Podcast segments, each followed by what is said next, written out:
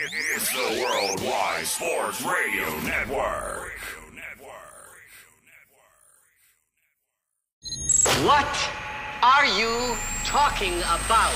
No, it's not him. There is only one more. There is only one more. There is, that's, that's it. One more. Get a rest! No! They saw your team put up zero effort. Wake up! Remember in the old days, they used to have oxygen for them. Where's the oxygen? Play like absolute just garbage.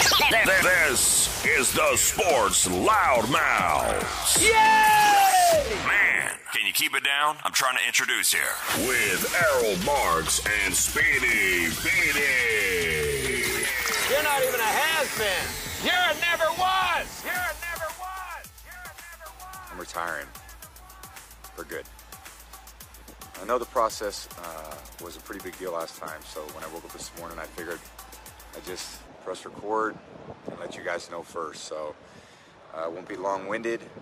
You only get one super emotional retirement essay, and I used mine up last year. So uh, really thank you guys so much to every single one of you for supporting me, my family, my friends, my teammates, my competitors.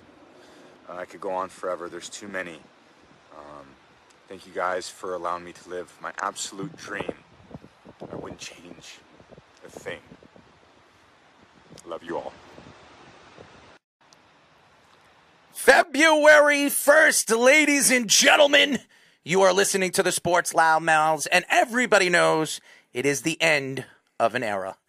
And remember, you can call us at 631 672 3108 is the number. You can go to our website at www.worldwidesportsradio.com. Check out all our shows throughout the week, live shows. As everybody knows, we have a Buffalo Bills show, a Jets show, and our show. We have Game On, which airs every single Friday at 7 o'clock. So definitely check out all the listings on our website.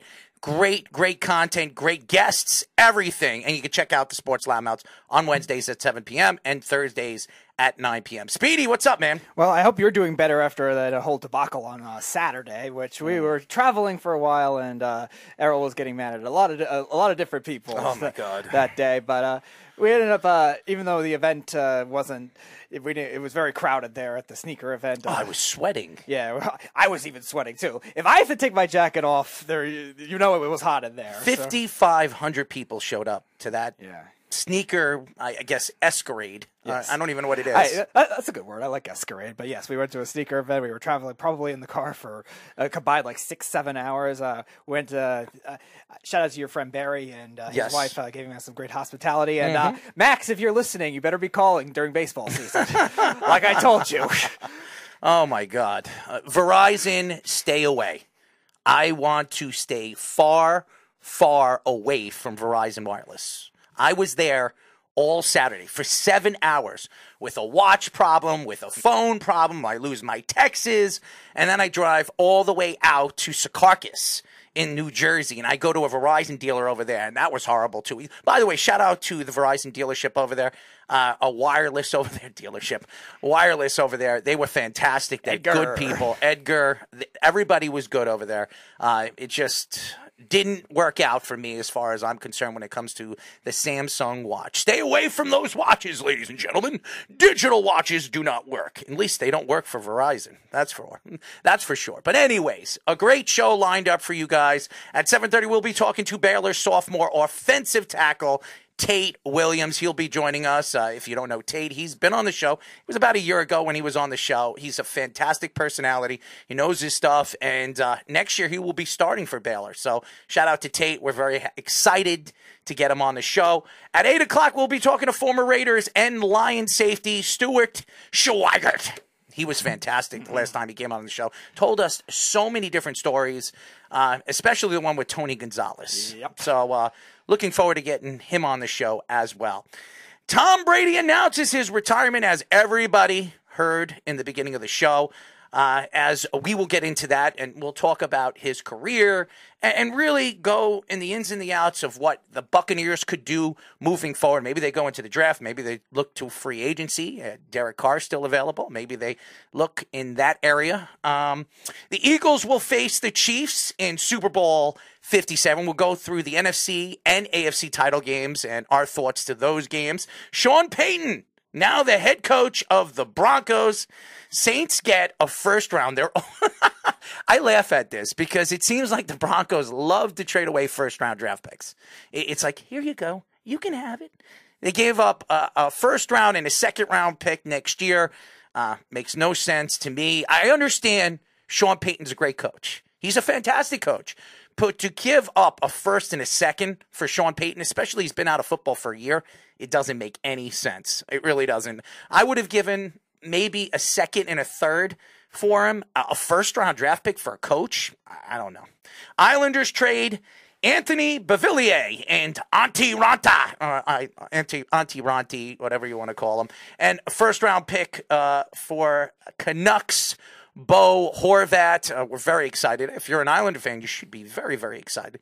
But Antti Raanta is on his way. And by the way, Antti Raanta is a fantastic young player, and I know Islander fans are really upset about this, but uh, you have to give something to get something special. And Bo Horvat has been one of the uh, unsung heroes.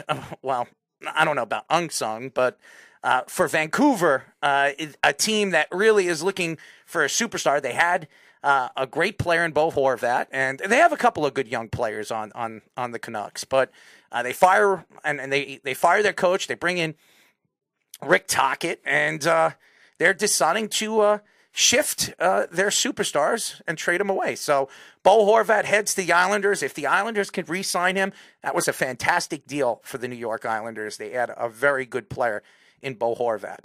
James Dolan speaks publicly for the first time in a while and says he believes Leon Rose at will and he well, really, he's saying that Leon Rose is the leader of this team. He will be here next year, and that he will not step in between basketball decisions moving forward. He believes that he's doing the right thing. He's moving in the right direction with this team, especially uh, giving Julius Randle that unbelievable contract. Yeah. But, uh, they'll have to figure out what they're doing with Julius Randle. Uh, Mets signed Jeff McNeil to a four year, $50 million contract. Uh, I'm sure a lot of people want to know our thoughts to that. Uh, and other NFL coaches that just got hired Bill O'Brien back with the Patriots, as we predicted, as the offensive coordinator. Uh, Vic Fangio to the Dolphins as defensive coordinator. I think that's a fantastic move by the Dolphins. Kellen Moore parts ways with the Cowboys and becomes the offensive coordinator with the Chargers. Uh oh. and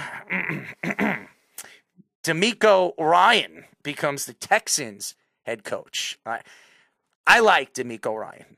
I, I really, really like him. I think he's a fantastic defensive coordinator. To take a job like that, uh, there is a ton of different coaches that have taken that job and failed. And I don't know. I think there's there's all there's so many ways to moving up. I just don't know if DeMeco Ryan Ryans wants that job. I, I'm very surprised that of all the jobs he got offered, that's the job he wants. The Broncos allegedly wanted him too before they traded for Peyton.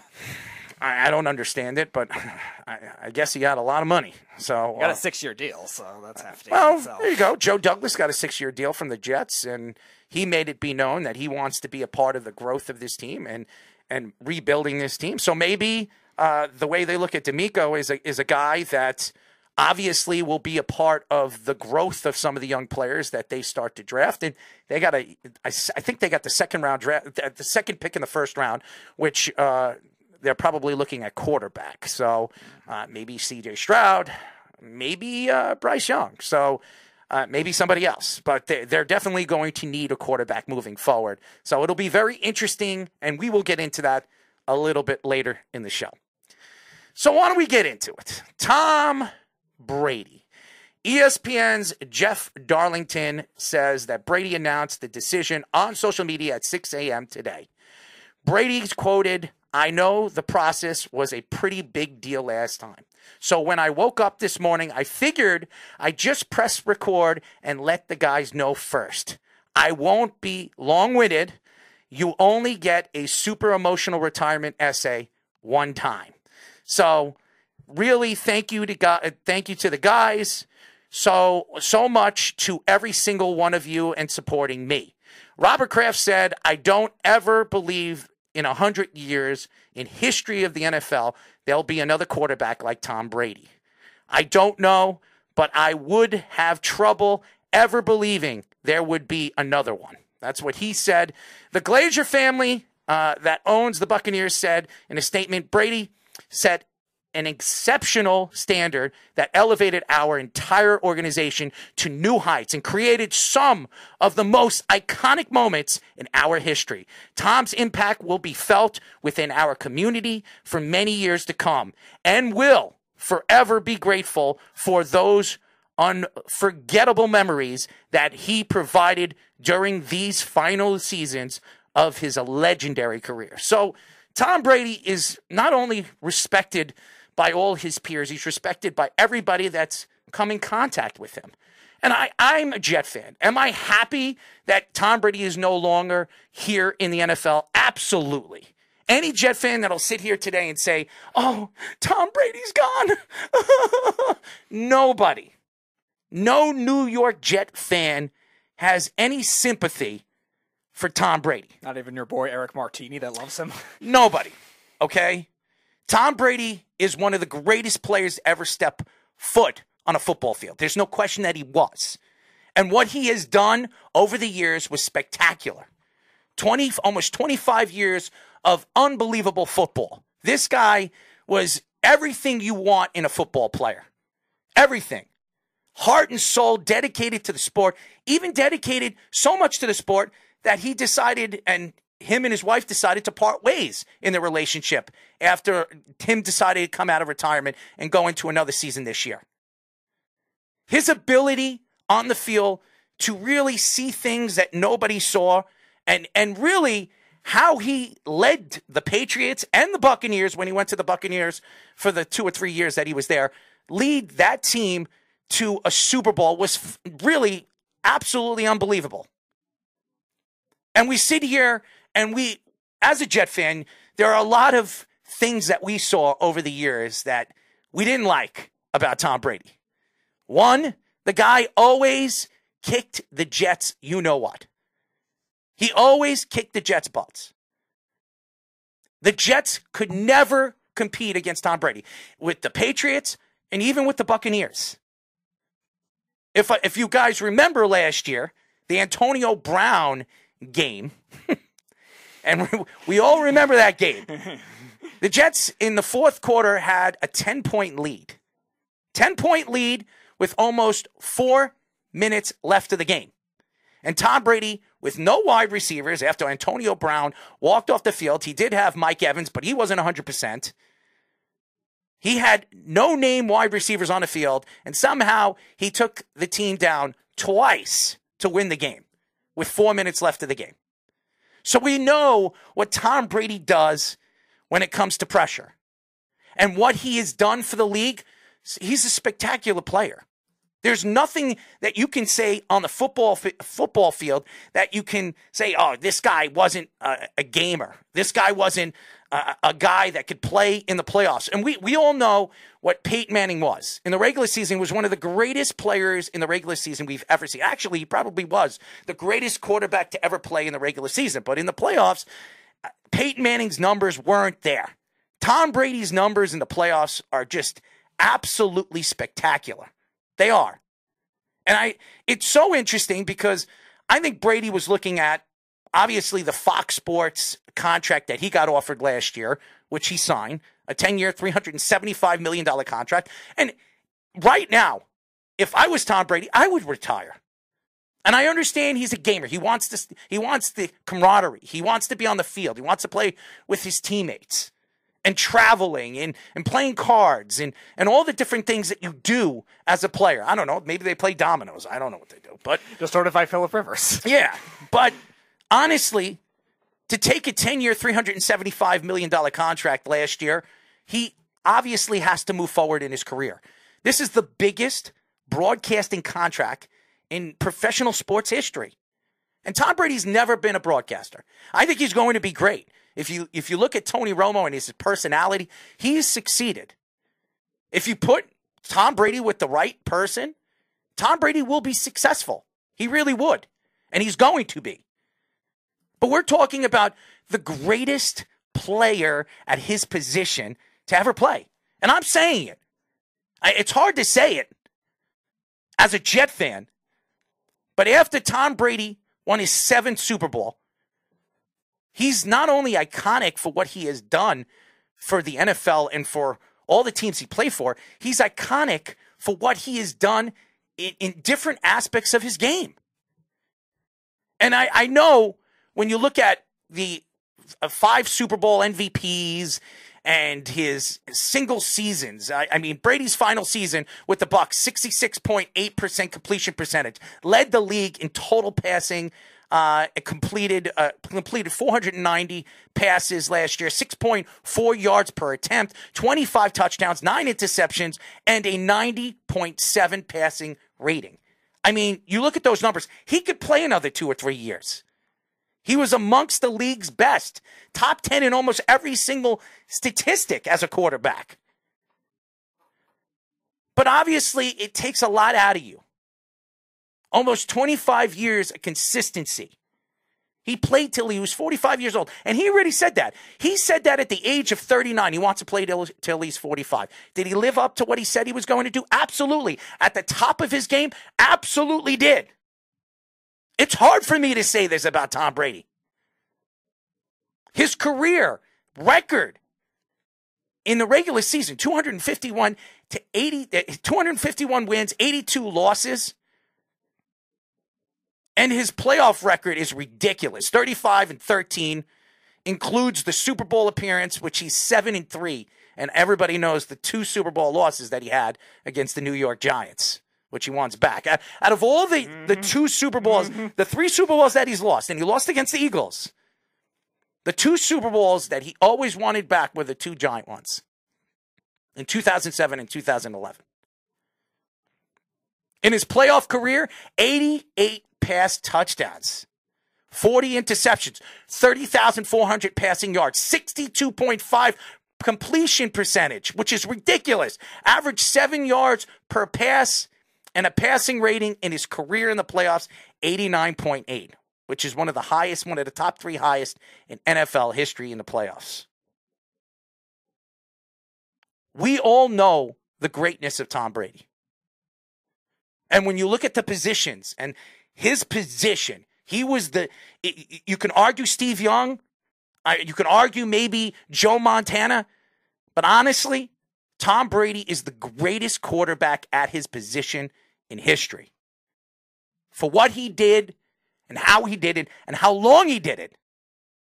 And he was at the top of his game even when he retired. I, I sit here today. I'm not a Brady lover.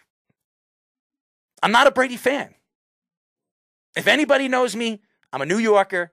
I'm a Jet fan. Even if I was a Giant fan, I don't like Tom Brady. But you cannot hide the greatness of what he was as a player and what he did on the football field.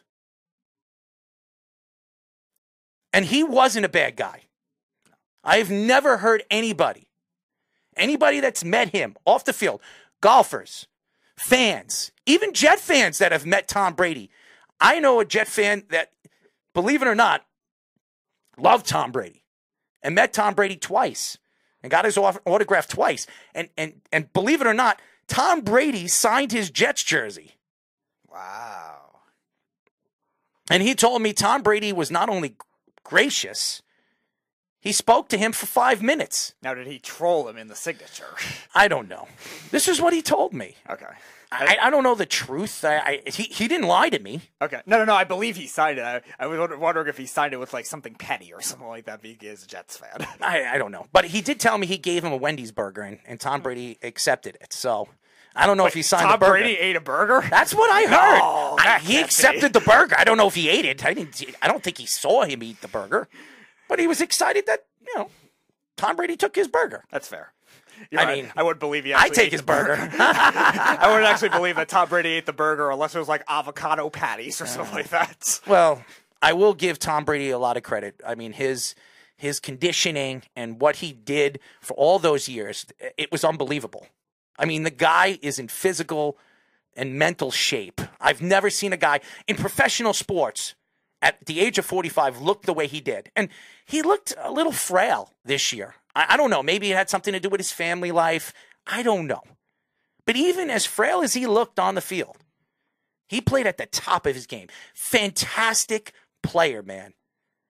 And he will be missed. I, I, I'll be, you know, over the years, I hated Michael Jordan. Hated Michael Jordan. As a, as a New York Knicks fan, I absolutely despised him. I couldn't stand him. And then when Michael Jordan retired, I realized he was he was the Knicks' big biggest nemesis. I hated watching him play as a Knick fan because he every time he stepped on Madison Square Garden floor, he kicked the Knicks' butt. I mean, every single time, even when he played for the Bullets, he had that 50 point game. I hated Michael Jordan, but I respected Michael Jordan. And and now you go back and maybe years from now, when Tom Brady's gone for five, six years, I'll realize that my, as much as I hated Tom Brady, I loved watching his graceful ability on the football field. And he wasn't the most athletic. No, He Far wasn't. I mean, I don't know if anybody's seen his combine. Mm-hmm. It, it was horrible. And a lot of people thought this guy was never going to make it in the league, and he was a sixth round draft pick. But what made him so special was his precise understanding of the game. He was a student of the game. And there are a lot of young quarterbacks that have tremendous amount of ability. Tremendous. Zach Wilson being one of them. Tom Brady never had the ability that Zach Wilson had when he came into the league. But Zach Wilson might never have the ability to understand the game like Tom Brady did. Listen to these numbers. Final regular stats Brady had a 64.3% completion percentage, averaging 7.4 yards per pass, 89,214 passing yards, 649 touchdowns, 212 interceptions, and a passer rating of 97.2, playing in 23 seasons. 15, 15 time Pro Bowler, three time MVP, three time All Pro, and won a 2009 Comeback Player of the Year after he tore his ACL, additional to his Super Bowls. Number one all time in passing yards, 89,214. Total passing completion, 7,753. Fourth quarter comebacks, 46. And a passing touchdown, 649. I mean, we could go up and down his statistics, his career. There, it might never be surpassed. His his his specialness as a player, his iconic pursuit of greatness, might never be reached again. And it- definitely not his longevity. You're talking about 45 years old. There's not many NFL players to get even past 40 a lot of the time too. There's not even a lot of a lot of NFL players that get to 35 now at this rate. We're seeing a lot of players retire early too, and somebody like Tom Brady who had that TB12, he does that, stays in shape. Like you were saying, th- th- all the avo- we can make all the avocado jokes you want, but he definitely stays in shape when it comes to that. And there's a reason for that. He committed to playing until he was 45, like four years ago, and he he earned it. He, he got there. He played that one more season. Obviously, it was a brutal season between on and off the field, and between that uh, terrible Buccaneers offensive line he had to deal with. But he made the most of it and did as well as he could considering the circumstances. Uh, by the way, before we get our guest on, our uh, fellow Patriot fan Jeff is on the phone. Jeff, what's up, bud? Errol, I, it's very gracious of you to mention all of the great accolades that Brady has. And I know as a Jets fan, that's hard for you, but you're leaving out Brady's greatest accomplishment What's that? his self awareness. Very self-aware. Tom Brady knows that if you lose to Dak Prescott, it's over. It's over. That's the end of the line. And he said, "This is the lowest point of my life. I quit." I don't think he You quit have to because be of that. so. You have to be so self-aware to know that you've hit rock bottom if you lose to the Dallas Cowboys. See, see, Jeff, I would believe that more if he pulled off a Vontae Davis and just retired at halftime, but still. What do you What do you think this is? He had to finish the game. He went home and was like, you know what? I, I've accomplished so much, and I've always avoided losing to the Dallas Cowboys. And now that that's gone, I have to go. I must go.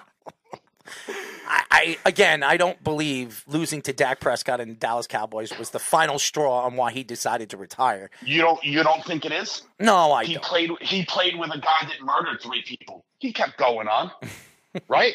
He. He, I he can't played with that, but- Antonio. He played with Antonio Brown, getting naked and running out of the Meadowlands. he played on. He did because he wanted to play to his 45 years old. He did. He Right. did. He did follow his his belief in how long he was going to play. I, I'm so Hmm. very surprised. I never would have thought that Tom Brady was going to play till he was 45 and play at a high level, the way he, He, did. he tore his ACL. He played on. yes, he did. You know when he stopped playing? When he lost to Dak Prescott. he said, This is a low that is so terrible. Dude, divorced his wife. I want to still play football. Threw away his family. He played on. Dak losing to Dak Prescott is such a low that he was like, I'll never recover. I'll never live this down. There's no lower low. I just lost Gis- Gisele and played through. There's no coming back from a loss to Dak Prescott. That is despicable. And he quit. I will say this for what Tom Brady has meant for the NFL, and even though you, people that hate him, loved him, adored him, he was always the face of the NFL for all these years. He's done everything he could to put the NFL to a pedestal. And remember, when Tom Brady came into the league, the NFL was fighting with the MLB. It was like back and forth. The MLB came back from the strike and and with with everything that was going on with the steroids era and all that other stuff, the NFL was still fighting with the MLB. It pulled away when Tom Brady became a star in the league. It really did. In 2004, 2005, when Brady took over the quarterback position for the Patriots, everything started to build for the NFL. And, and Brady had a lot to do with it. Anybody that thinks that Tom Brady wasn't a big part of the growth of the NFL doesn't know football, doesn't understand the game. And Tom Brady, like him, like him or love him or hate him, he was a big part of what the NFL is and what the NFL will be in the future.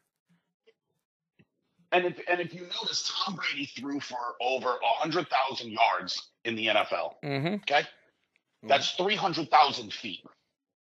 If you take three hundred thousand feet and divide it by five thousand two hundred and eighty, which is the distance of a mile, Right. okay, you will realize that that is fifty six miles. That's exactly the distance from uh, the Meadowlands to the Beebs house at Bayshore. Go ahead and look it up. Go ahead and look it up. Tom Brady threw the ball from the Meadowlands to Beebs house and said, This place is disgusting. I quit. So bad, man. You are so Go bad. ahead. Go ahead and do the math. Speedy 300,000 feet divided by 5,280. Do the math. Go ahead. It's 56 miles. That's the distance from the Meadowlands to the Beebs house. Do the math. Yeah, 56.81. That's pretty funny, actually. wow. He threw the ball all the way to the Beebs house and said, This place is disgusting. I'm out of here. Jeff, call back later. Thank you. oh man, he is a piece of work, man. I always, always a good personality, and he has some good takes on what he and and I didn't. I, I obviously didn't even look at the numbers on how far the Beeves house was to the Meadowlands, but that's pretty funny. If it is fif- 56 and a half miles away from the Beeves house, that's pretty funny. that really is. I mean, I'm sure that Beeve is not happy about that, but uh, it is funny any way you put it. So uh, when we come back, we will be talking to Baylor's sophomore offensive tackle, Tate Williams, here on the Sports Loudmouths. You're, you're, you're listening to the Worldwide Sports Radio Network. This is the Sports Loudmouths.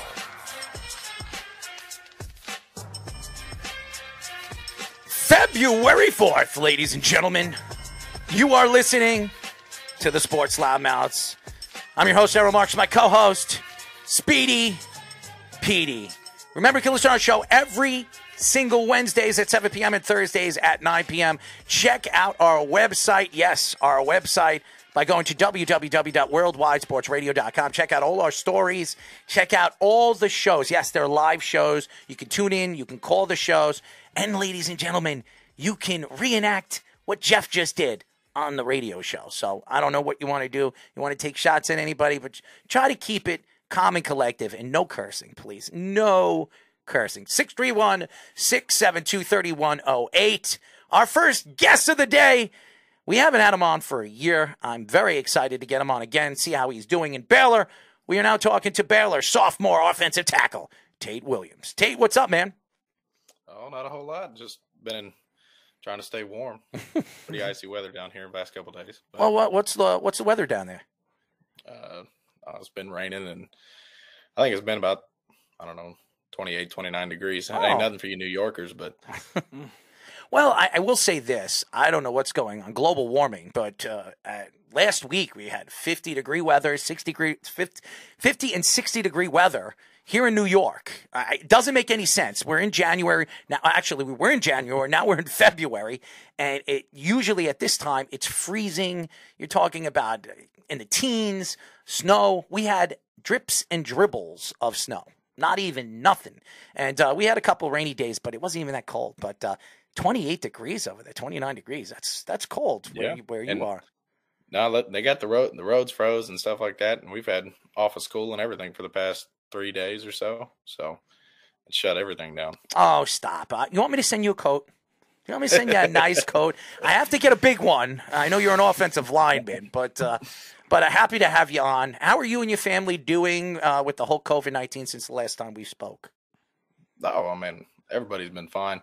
I mean, COVID hadn't been too prevalent here mm-hmm. ever since I guess 21, whenever it first hit. But I mean, everybody's been good. Everybody in my family's been fine. So sophomore year. How was it in Baylor? I mean, obviously, you had the opportunity to step on the field, uh, a lot of different packages, and, and, next year will be probably your first full time opportunity to be uh, the star offensive lineman we thought you were going to be. So, how how how's Baylor been? It's good, man. Um, I really I really appreciated this year. You know, just uh, having the guys in front of me that we had. We had five uh, I guess the six year senior or fifth year seniors, COVID year seniors, whatever you want to call it. And um, just having them in front of me was a huge, huge benefit because you learn a lot from that. And um, being able to to learn from them and then play beside them a little bit, especially like I got to play a little bit at tight end in different packages this year. So mm. um, being able to play beside them and then actually get that game experience was good. So so the last time we had you on the show, you actually were mentioning you uh, you who had just bought a house. So uh, what has been the mm-hmm. experience like as a being a homeowner, and the big mm-hmm. difference between that and uh, living in at college in your dorms? Well, I'm I'm actually this is this is Mikasa. Um, Beautiful, very nice. Yes, sir.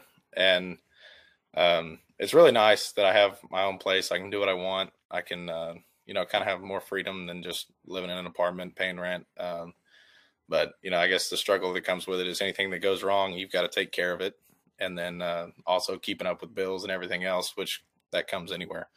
But uh, overall, I really love it, and I've got three roommates. I'm renting out three of the bedrooms to some of my friends on the team, and um, uh, it's it's been a good time overall. I really love it.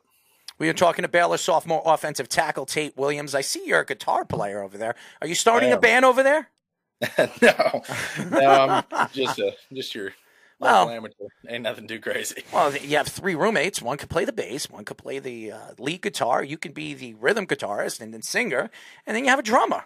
Why not? I've actually got a one of my roommates actually plays uh, electric. He can play a little bit of lead guitar. So there you go. Mm-hmm. I mean, I, I could play the drums, but I over here I, I I can't go to Baylor to play the drums. But you know, you give me a couple of riffs, and I you know I'll pound on I'll pound on the drums for you. You know, I, you never know. Uh, you know, obviously I, I'm not one of those, you know, I'm not Lars Ulrich from Metallica, but you know, I, I, you know, I can, I can bang a little bit. But uh, happy to have you on. But why don't we go into your your coaching over there? Uh, obviously, you have a coach that uh, obviously brought you in and and believed in you.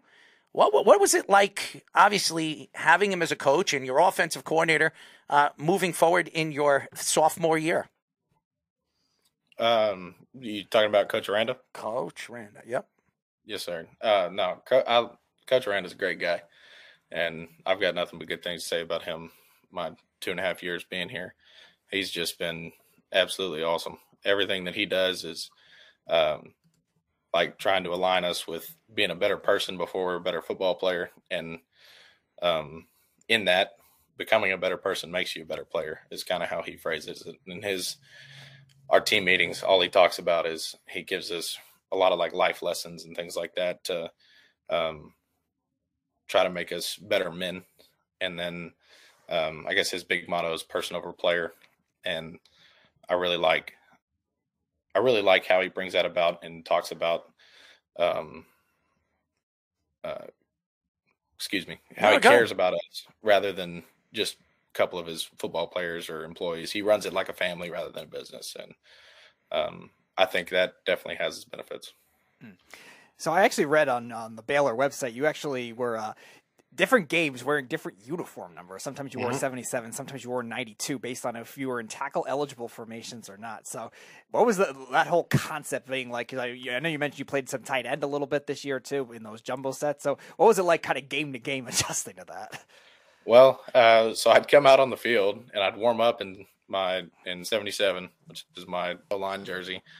And then I'd I'd warm up in that, and then go back in the locker room, and then wear 92 when I come back outside because I guess they were trying to hide that I was really a O lineman, or I don't really know what the whole deal was, but we um, come out there, and then if if I needed to go in for somebody or he wanted to put me in at tackle, I just throw the 77 over the 92 and go out there and then take it off. If I had to go for a goal line set or something like that, or a tight end jumbo set that we had fourth and short or goal line, whatever.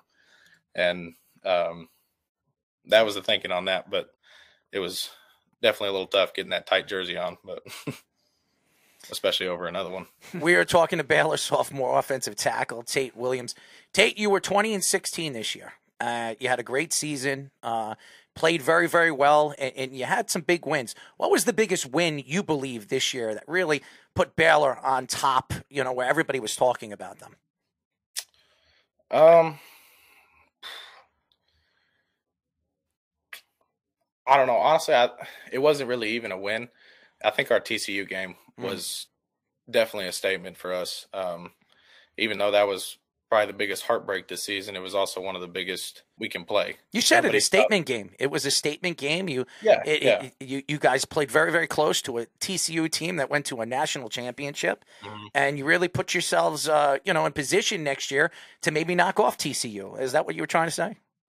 Yes, sir. Something like that. And then, honestly, I think everybody was kind of the leadership was questionable mm. on the team this year, and I think that was our biggest problem is we lost a bunch of major leaders on the team. You know, you think about Jalen Pitre, Terrell Bernard, um, Xavier Newman. They're all playing NFL now and doing very well, and they were some of the biggest like stand up voices on the team, and we just didn't have that this year. And so in that game, there were several people that stepped up and really um, showed some kind of like verbal leadership, mm-hmm. which a lot of them just led by example. But when you have that, don't have that verbal leadership, I think it's hard. And that game was a statement for that. Pitre played really well this year. It was one of the best rookie safeties we've seen in a while. The way he played for a really bad Texans team too.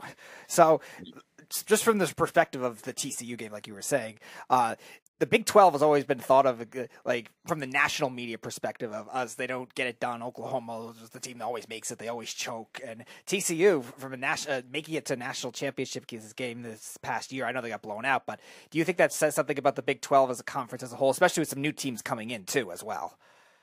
Oh yeah. No I I definitely think that um, the Big 12 is something to be not something to be thrown under the rug. Um, there's a lot of good teams and a lot of competitive teams as well. And I think that you know if you if you really look at the SEC, there's not a whole lot of uh, like there's three or four teams in the SEC that make it what you really think of it as. I guess you know you think of Georgia or not Georgia, Alabama, and then A and M sometimes every now and then. I think the Big Twelve is probably the most competitive league that there is based on like an overall standpoint. Because I mean, you look it, at OU, Oklahoma State, um, Texas, Baylor, TCU. I mean, those are all teams that you hear and talk about all the time, and so um, or Kansas State as well. I mean, we're always it's always a competition and a pretty hard fought game between every single one of those teams. So I think that Big 12 is not going to be one to sleep on this year. As everybody knows, we are talking to Baylor sophomore offensive tackle Tate Williams. When when you look at you know college football as a whole, the NILs, the portal, I, I mean, you can make money now. So obviously, when you when you become a starter, you really prove yourself. You can actually make some money and pay for that house, baby. That's what we want. Uh, but really, uh, the opening opportunities for you youngsters to make some money uh, off the field is, is something that I I really believe uh, the NCAA should have helped and, and pushed for years. What are your thoughts to the new NIL and the portal uh, for the NCAA? You know, I think it's I think it's a it has its ups and its downs for sure. Um, I, I, I like that you can uh, make money because I think it's only fair. Mhm. Um, if if this is going to be run like a business, we should be able to profit off of it because we're the you know like people like me and all the other players in the league or in the in the NCAA, we're the ones that put on the show and provide the attraction for people to make the money. I think being able to make money is a good thing, and I've actually got a couple of NIL deals myself, and I think it's a it's a pretty lucrative deal and it's a good thing. But on the other side of it, the the portal and the recruiting stuff, it's I think there needs to be some kind of regulation to balance that out, or otherwise it's going to get so far out of hand that um, like small schools and schools that can't necessarily afford to drop millions of dollars on recruits, it's just not going to work. Everyone will end up at Colorado with Deion Sanders because they've already got a Right. hundred of them. they've already got a hundred of them as it is. Or over over at Texas or wherever, who knows? Well, te- te- Texas spends all the money and then they don't win any big games. So the, they're they're basically like their NFL team, the Dallas Cowboys. Oh yeah. oh please. Uh, think about it though, college football equivalent. They're both Texas teams. Uh, why not? Maybe Baylor could hire Kellen Moore. Everybody wants to. yeah, look at uh, I mean, you look at A and M. They they had the number one recruiting class in the nation. Spent Mhm. millions of dollars on them, and then didn't even make a bowl game this year. And but I mean that got kind of goes to show um, Well- money can't buy everything. well, they have a Manning coming. Oh man, oh, that's Texas. What? I'm sorry. Texas. That's has a Manning Texas. I'm sorry. And they're going to have to figure out their other quarterback. That I feel bad for him. Is Quinn Ewers is a good player, and now he's kind of stuck. Oh, you send him to Baylor. Why not? Tell Porter to Baylor. There you go. You're gonna take him, take him the instant transfer portal. We'll bring in Quinn Ewers. And start a rivalry with Texas. There you go, Tate. Mm. So some of those NIL deals you're mentioning. So what what are some of those? What are the specifics of some of those? If you could explain them, and maybe some that you're pursuing now. Okay, so like for example, this hat that I'm wearing, the Double B Hat Company, um, I'm sponsored by them, and so any anytime like I wear it at a like a public event, I'll get a little bit of like a small amount of money based on where it's at or whatever, and then uh, I also get free stuff, and I give out um, like if you you can use my code on the website and Mhm. get ten percent off, and I get a little cut out of that. So. Um, Are you trying to? too. Are you trying to what? pitch us? Are you trying to pitch us right now? Do you want us to do that for you? I might have to do that for you. I might hook you up. Okay, you give me that website. I might buy a couple of stuff so you can you can make some money, man. I, Yeah, there you go. It's uh, it's it's Double B Hat Company, and the code is uh, Tate seventy seven. All right, you send that to my producer over here, and I will take care of it. I will make sure you get some money, man. So there you go. good. Hey, listen, Sounds man, we we, we got to be partners here. I mean, uh, you Yeah. come on the show, we'll hook you up. You know, Eh, money is money, man. Any listen, you got to pay. You know, you, you have a mortgage. You- Do you have a car? Do you have a car? Did we lose? Oh, so he's got a car, so he's got he's got insurance. I mean, we got to hook this guy up. Speedy, are you going to help out over here? I mean, hook, hook a brother up.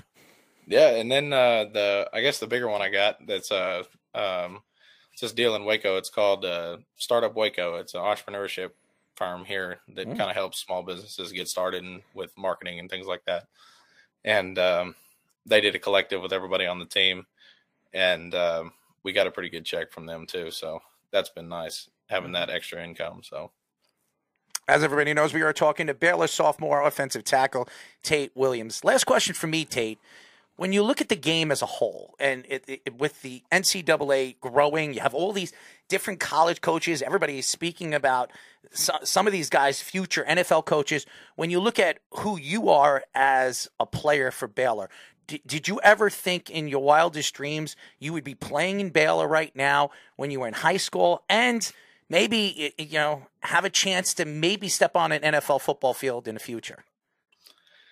Yeah, um, see that's that's kind of where I differ from a lot of college football players. Is I I grew up on a farm out in West Texas. We grew um, cotton, corn, maize, wheat. Just you know, I was just your local farm kid, and my high school was 50 yards from a cotton field. You walk outside, you're walking in a, in a cotton field. But um, um, I, I didn't really watch football growing up because football season was uh, was harvest time, and that's whenever we were out working, and I'd get done with football games and drive straight out to the farm.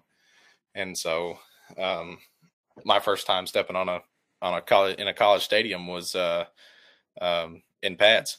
Wow. And so, um, you know, in high school, I really never even thought of that. I never really crossed my mind. I wasn't even going to planning on going to college. To be honest, I was just going to go farm. And um, uh, my I started getting phone calls one day, and I, the first one I got was from Texas, mm-hmm. and I, I, actually thought it was a scam. I thought it was like a like a scam caller or something like that, and I said something stupid and hung up the phone. And then I went into my head coach's office. I asked him, "Hey, I just got a call from somebody said they were from Texas. I thought it was a scammer, and I said something dumb and hung up the phone. And he cussed me a little bit, and then he told me, he said, "No, they called you. That's real. You need to pick that phone back up." And so, um, you know, I just um I kind of disregarded it, didn't really think much of it. Talked to my parents about it, and they were, told me you're not going to turn down a free education. So um, I ended up coming here, getting me a degree now, and then now we're headed to might possibly make it to the NFL one day. That's the goal. But, why not, man? Those farm yes, cultures sir. could be very could be very tough. I don't know if you if, I don't know if you know this, uh, but uh, even while he was in the NFL, uh, Jordy Nelson still had to go down and do their uh, their rituals, whatever they had to do mm-hmm. in harvest. I think they were doing uh, wheat because he lives in Kansas. I think they were doing wheat over there, mm-hmm. some kind of grain, and his family still had him like do all those rituals during during like right before the season started. Made him travel back all the way from Green Bay just to do that. I don't know if you've ever heard of uh, heard of Clayton Weishuhn before. Mm-hmm. Mm-hmm. You've heard that name. Mm-hmm. So he actually went to my high school and uh, he recently passed away. He got in a car accident. I'm sorry to hear oh, that. Damn, I'm sorry to yeah, hear that. that was a pretty pretty tough deal. But he always came to my came to the football games. He talked to me after the games and everything. He's just a real great man. But uh, he would he went to Angelo State after he got out of high school just so he could be close to the farm, and then he went and played for the Patriots for a little while. Mm-hmm. And I, I, think he still has their season tackle record or something like that. Mm-hmm. But um, he came back. He would always come back and work on the farm every chance he got, and um, I kind of take him as one of my role models, something like that, and you know, kind of live up to his standard. So. Maybe Tom Brady should. Maybe you should have brought Tom Brady there. have him have him have another excuse to stay in shape. Could and, you and... see Tom Brady working on a cotton field? Come on, I, I could never see that. Tom Brady is not a cotton field person. No, he definitely isn't. Maybe a vegetable field. Eh, could you imagine him uh, tame vegetables? I don't know if you can tame a vegetable, but you know, uh, maybe Tom Brady can. Knowing Tom Brady, he'd find a way to.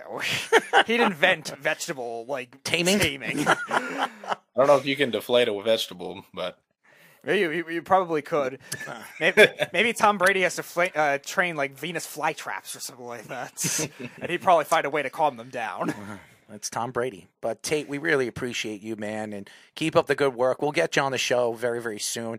And uh, looking forward to seeing your first year as a starter. I- am excited. And uh, when you become a star, as we believe you will, uh, you go into the NFL, just make sure you, you remember the small guys, okay? Just remember the small guys. yes, sir. But uh, good good luck, and uh, we'll talk to you soon, bud. Sounds good. Good talking to you all. We were just talking to Baylor sophomore offensive tackle Tate Williams fantastic kid, mm-hmm. uh, great person, entrepreneur, and he, he he grew up on a cotton field. I mean, if you look at all the different athletes that we've interviewed, even young athletes that we've had on the show, this guy he went to college, bought a house, he's renting it out to his buddies and uh, he's going to school. So not only is he, you know, become more of an entrepreneur, he now he's doing real estate. Uh, he's getting a business degree, and then eventually could be playing in the NFL very, very soon. A, a guy that you know in high school never would have thought in his wildest dreams he'd be going to play college ball. So it, it's a crazy, it's crazy when you hear these stories about these kids and and how uh, how they build build their not only their college you know careers but the way they got and they received the opportunity to go and play college football. It, it's it's unbelievable. And Tate yes, uh, Tate, you are right. Uh, Clayton uh, Weishuhn does hold the Patriots' single season tackle record, 229 tackles in 1983. Very impressive. You, you don't see you don't see 150 tackles usually in a season today with the way they platoon linebackers and safeties now. Mm-hmm. That's No, a- he was he was he was something. I'll tell you a story about him. Um, we have a thing in Wall called the Fall Festival, and uh, it's a big thing at the church there, and everybody will show up for it, and they make a bunch of food. And um, I was at the church service there, and I was having some knee problems at the time, and he was sitting in a row right behind me, and I was kind of um I was I was kneeling with my butt on the pew, and then my knees were down on the little like spots where you kneel, and. Uh, I feel this big hand just grab the back of my shoulder. And he like pulls me back. He said, "You're gonna kneel in my church, boy, or I'm gonna have some." I don't even know what he said. That put the fear of God in me, and I got on my knees. I didn't worry about nothing after that. but um, he was real good man. Um, probably one of the best men I knew, and then uh, as well as just being a just a great family man and a big supporter of the community, and just he was really something else. It's kind of kind of sad deal to hear him hear about his loss. So yeah, Well, Tate, you keep up the good work, man. Do what you do, man, and uh, we'll support everything that you do. Every every youngster that we've had on this show, every future NFL and I believe NFL player, uh, they've every single one of you. Every time we speak to you guys, every single year, we see the growth and personality wise and becoming men. It, it's it's unbelievable. I remember you when we interviewed you when you, you were a senior in high school. So it, it's crazy. It really is. So uh, the growth uh, of your manhood and and and really. Uh, the way your your family, you know, the way you grew up and the way they raised you, it, it's it's unbelievable, and, and you deserve a lot of credit uh, as a as a as an entrepreneur and as a student in Baylor University. I appreciate that. Thank you. hmm As everybody knows, like I said, Baylor sophomore offensive tackle Tate Williams, Speedy. Uh, the a the NFC title game was crazy. That game it was an absolute blowout. Yeah, it was. I, I, I- remind me. First of all, nobody in their wildest dreams would have thought that the San Francisco 49ers would have lost Brock Purdy in the first quarter of the game. Okay? I don't think it would have made a difference. I, I really don't because the Eagles were getting at him. They, they, they were not stopping the Eagles. That defensive line was all over the place. And you saw at the end of the game the way Williams, Trent Williams was feeling. He, he was throwing people around. They were just their minds in in the second half of the game after they knew Purdy was Purdy came back obviously when Johnson got hurt they lost two quarterbacks in the amount of really a, a quarter and a half right and then Purdy comes back he can't throw the ball and they were running the ball for the rest of the game nobody thought after they Purdy coming came back that they were going to win the game they couldn't throw it. It literally felt like I was watching high school football with their offense. Like they couldn't throw past the line of scrimmage. They did it once in the second half after Johnson got hurt initially. Purdy did it once. I think it was a three yard pass to, to Deebo Samuel. That was the only one they had Yeah. past the line of scrimmage. The 49ers only threw one pass, uh, one pass in the, on, on the line of scrimmage in the second half of the game after Josh Johnson got hurt. So everybody knew Purdy couldn't throw the ball, including Kyle Shanahan. He knew he couldn't throw the ball, but uh, as you saw Jimmy G smiling on the sidelines, which didn't make him look good, by the way. And and I know he's not 100% healthy, and he they were not going to put him in the game, especially he wasn't dressed up. Could you imagine this guy go all the way into the locker room, get dressed up, and get on the field? I, I wouldn't, I couldn't believe the smirk that he had. They were they were getting their butts, you know, ripped apart. In, in going into the second half, there was no chance they were coming back, and you have you see Jimmy Garoppolo smiling. Yeah, I mean, it didn't look good. Josh Johnson had been a journeyman quarterback, as we know as Jet fans, since 2009. And this was his first team he's been on that has ever even made the playoffs. So he's never played a playoff game. Never. He's never been in the playoffs. That was the first time Josh Johnson was in the playoffs. Well, we know Rob Johnson. He won a Super Bowl with the Buccaneers, but Josh Johnson has never played in in the playoffs. 49ers were 15 and 0 in games, one or uh, one or zero turnovers in a game this season. 0 for 5 when they had two or more turnovers. So you look at these numbers, they're just ridiculous. The Eagles dominated the 49ers in time of possession, 37-26 to 22-34. That has a lot to do with the quarterback play and really the dominance of the defense. The secondary of the Eagles, I told everybody that the Eagles secondary is one of the best in the league. So very underrated. And being that Johnson has been out for, you know, 3 or 4 games, almost I think it was 3 or 4 games this year, coming back in the playoffs was a big boost in their secondary. Big boost. Darius Slay Jr., uh, we know what he is. But getting Johnson back, he led the league in interceptions until he got hurt. It just, to me, it was unbelievable how the Eagles dominated the line of scrimmage, offensively and defensively. And Jalen Hurts, for all the haters out there that thought that Jalen Hurts could not play or could not compete with the 49ers defense, boy, did he prove a point in that game. And, and the offensive line was dominant. That offensive line, we, we were speaking about Johnson coming back and not being 100%. They controlled Nick Bosa. Nick Bosa, obviously, he was playing hurt. You saw him limping off the field. They dominated line scrimmage. And I know Nick at the end of the game said some interesting things about the offense, and he believes he's, you know, the defense is the only reason why that this team was in position the way they were this year to go to a Super Bowl. And and maybe they're maybe that's true. Uh, I mean, Fred Warner is one of the best linebackers in football. Nick Bosa is one of the best. He is, to me, the best uh, sacker in the NFL. I, I really do believe it. That his dominant play all season long I mean, it couldn't be matched. To me, he's defensive player of the year. It's not even a question. Only four different 49ers players caught passes. Uh, obviously, Kittle, Deebo, CMC, and George Kittle, and Aiyuk actually caught the ball.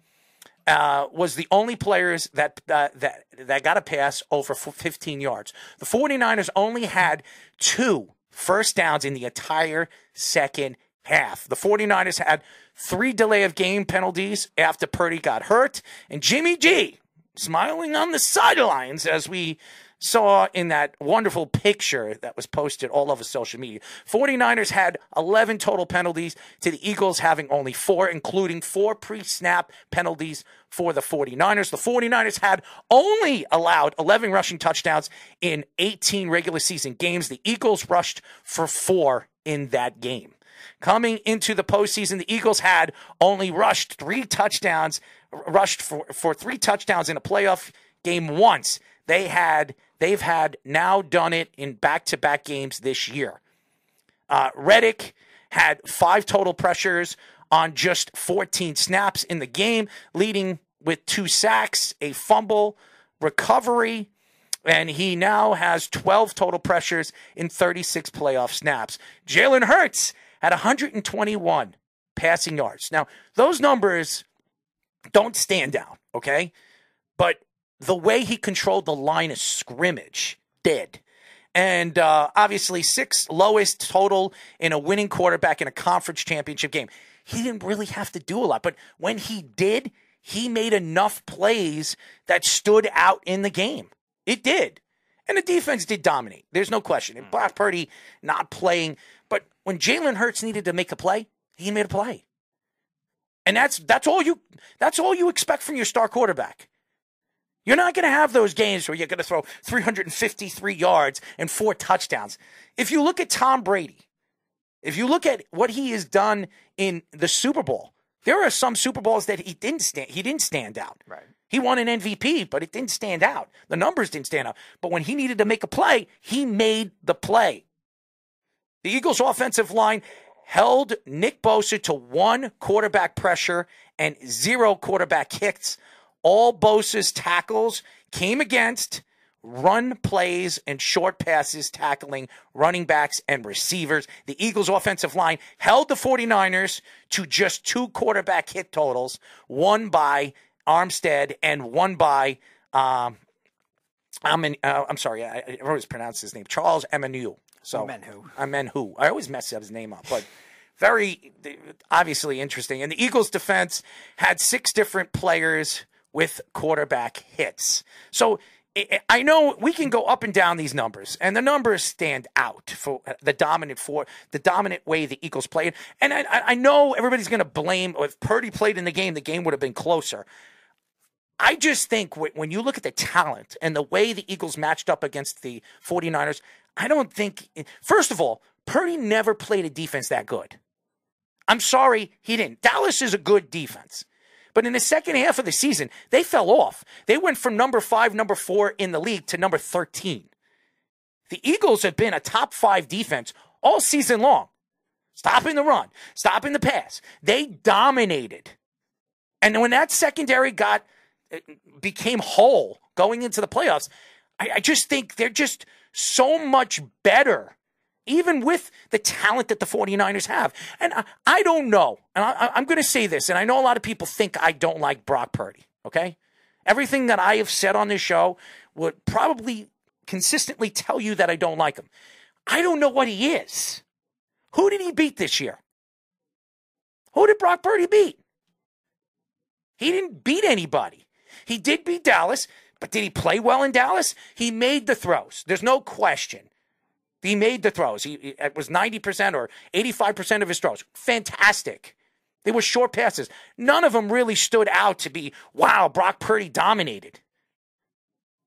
And when he played a defense that good, and when that defense showed up, they put too much pressure on him. And eventually, at, at the end of the first quarter, they they pulled his arm out, his elbow out. And I knew as soon as that his his wrist got smacked, I knew he was done. I knew it. And we've seen this before. It's nothing, it's nothing to hide. When when a dominant defense, and they're both dominant defense, when a dominant defense plays a, an offensive line, which everybody said was so good. Oh, their offensive line's fantastic. The 49ers offensive line. The 49ers offensive line never and hasn't played a dominant defense for the last in the last six or seven games of the season. They didn't beat anybody.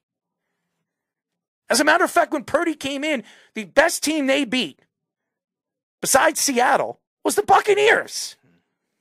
And honestly, the Buccaneers shouldn't have made the playoffs. If the Buccaneers were in any other NFC division, or if the Buccaneers were in the AFC, they don't make the playoffs. Definitely not. Okay? They were a crappy team this year. That offensive line was horrendous. They didn't beat anybody. And Brock Purdy, yes, he's the first quarterback to do this. He was the first quarterback to do that. Fantastic. But when it came to going to an NFC title game against a dominant defense and an offense that had their star quarterback back, it was different. It was a different game, a different point of view. I don't know if you were watching the same game, but it wasn't even close. The game wasn't even close. And even if Purdy played, maybe they score 14 points or, or 17 points. Do they even come close to winning that game? It depends on which Purdy you're going to get and also the play calling adjustments. Because, again, the Eagles' interior rush, like Dallas's interior rush last week, was the big thing that really rattled him early. Now, the Niners adjusted. They, I think Kyle Shanahan got out coached in the first half of that playoff game by Mike McCarthy. And then in the second half, he made adjustments. And Brock Purdy played, you're not right. He didn't play like spectacular. Nobody's saying he, he played like Joe Burrow or Patrick Mahomes or something like that, but he played well. He made the throws. He made some tough throws on the sideline and relied on his receivers to do the rest. And that's what you really need him to do at this point in the season and not make mistakes in playoff games like a lot of other quarterbacks have done, like Josh Allen, like Dak Prescott, guys like that. So they needed him to do that. So if they adjusted to that interior play calling or interior pass rush, then they had a shot. I don't think the Niners would have lost by any any more than probably ten to fourteen. But I, you're right. I'm not going to say they definitively would have won the game because the Eagles were still dominating the line of scrimmage, especially on the interior. But everybody thought this game was going to be close. Sure. Everybody thought this was going to be a competitive game, even more competitive than the Kansas City Chiefs and Bengals game, which was very competitive. But I I was I wasn't surprised that the Eagles dominated. I, I really wasn't. And and and I see Snug saying they won nine in a row. Yes, with Jimmy G before Jimmy G got hurt. I'm talking about Brock Purdy when he took over the reign as the quarterback, as starting quarterback. Who did Brock Purdy beat? It was six regular season wins in a row, and Seattle was the highest team. He beat nine and eight on the season. They were the last playoff team. But again, and, and, and Seattle's not good. Yeah, Okay, no. Let, us be honest. They're, No. they're not that good. No, they're a surprise team like the Giants were this year, and probably a little, uh, probably a little more advanced because they played a harder schedule. But the NFC South was down, and their own division was down. The too. NFC was down. The NFC was horrible this year. And this if this if there was a year that the 49ers could get to the Super Bowl and maybe win, it was this year. Because the NFC will get better next year.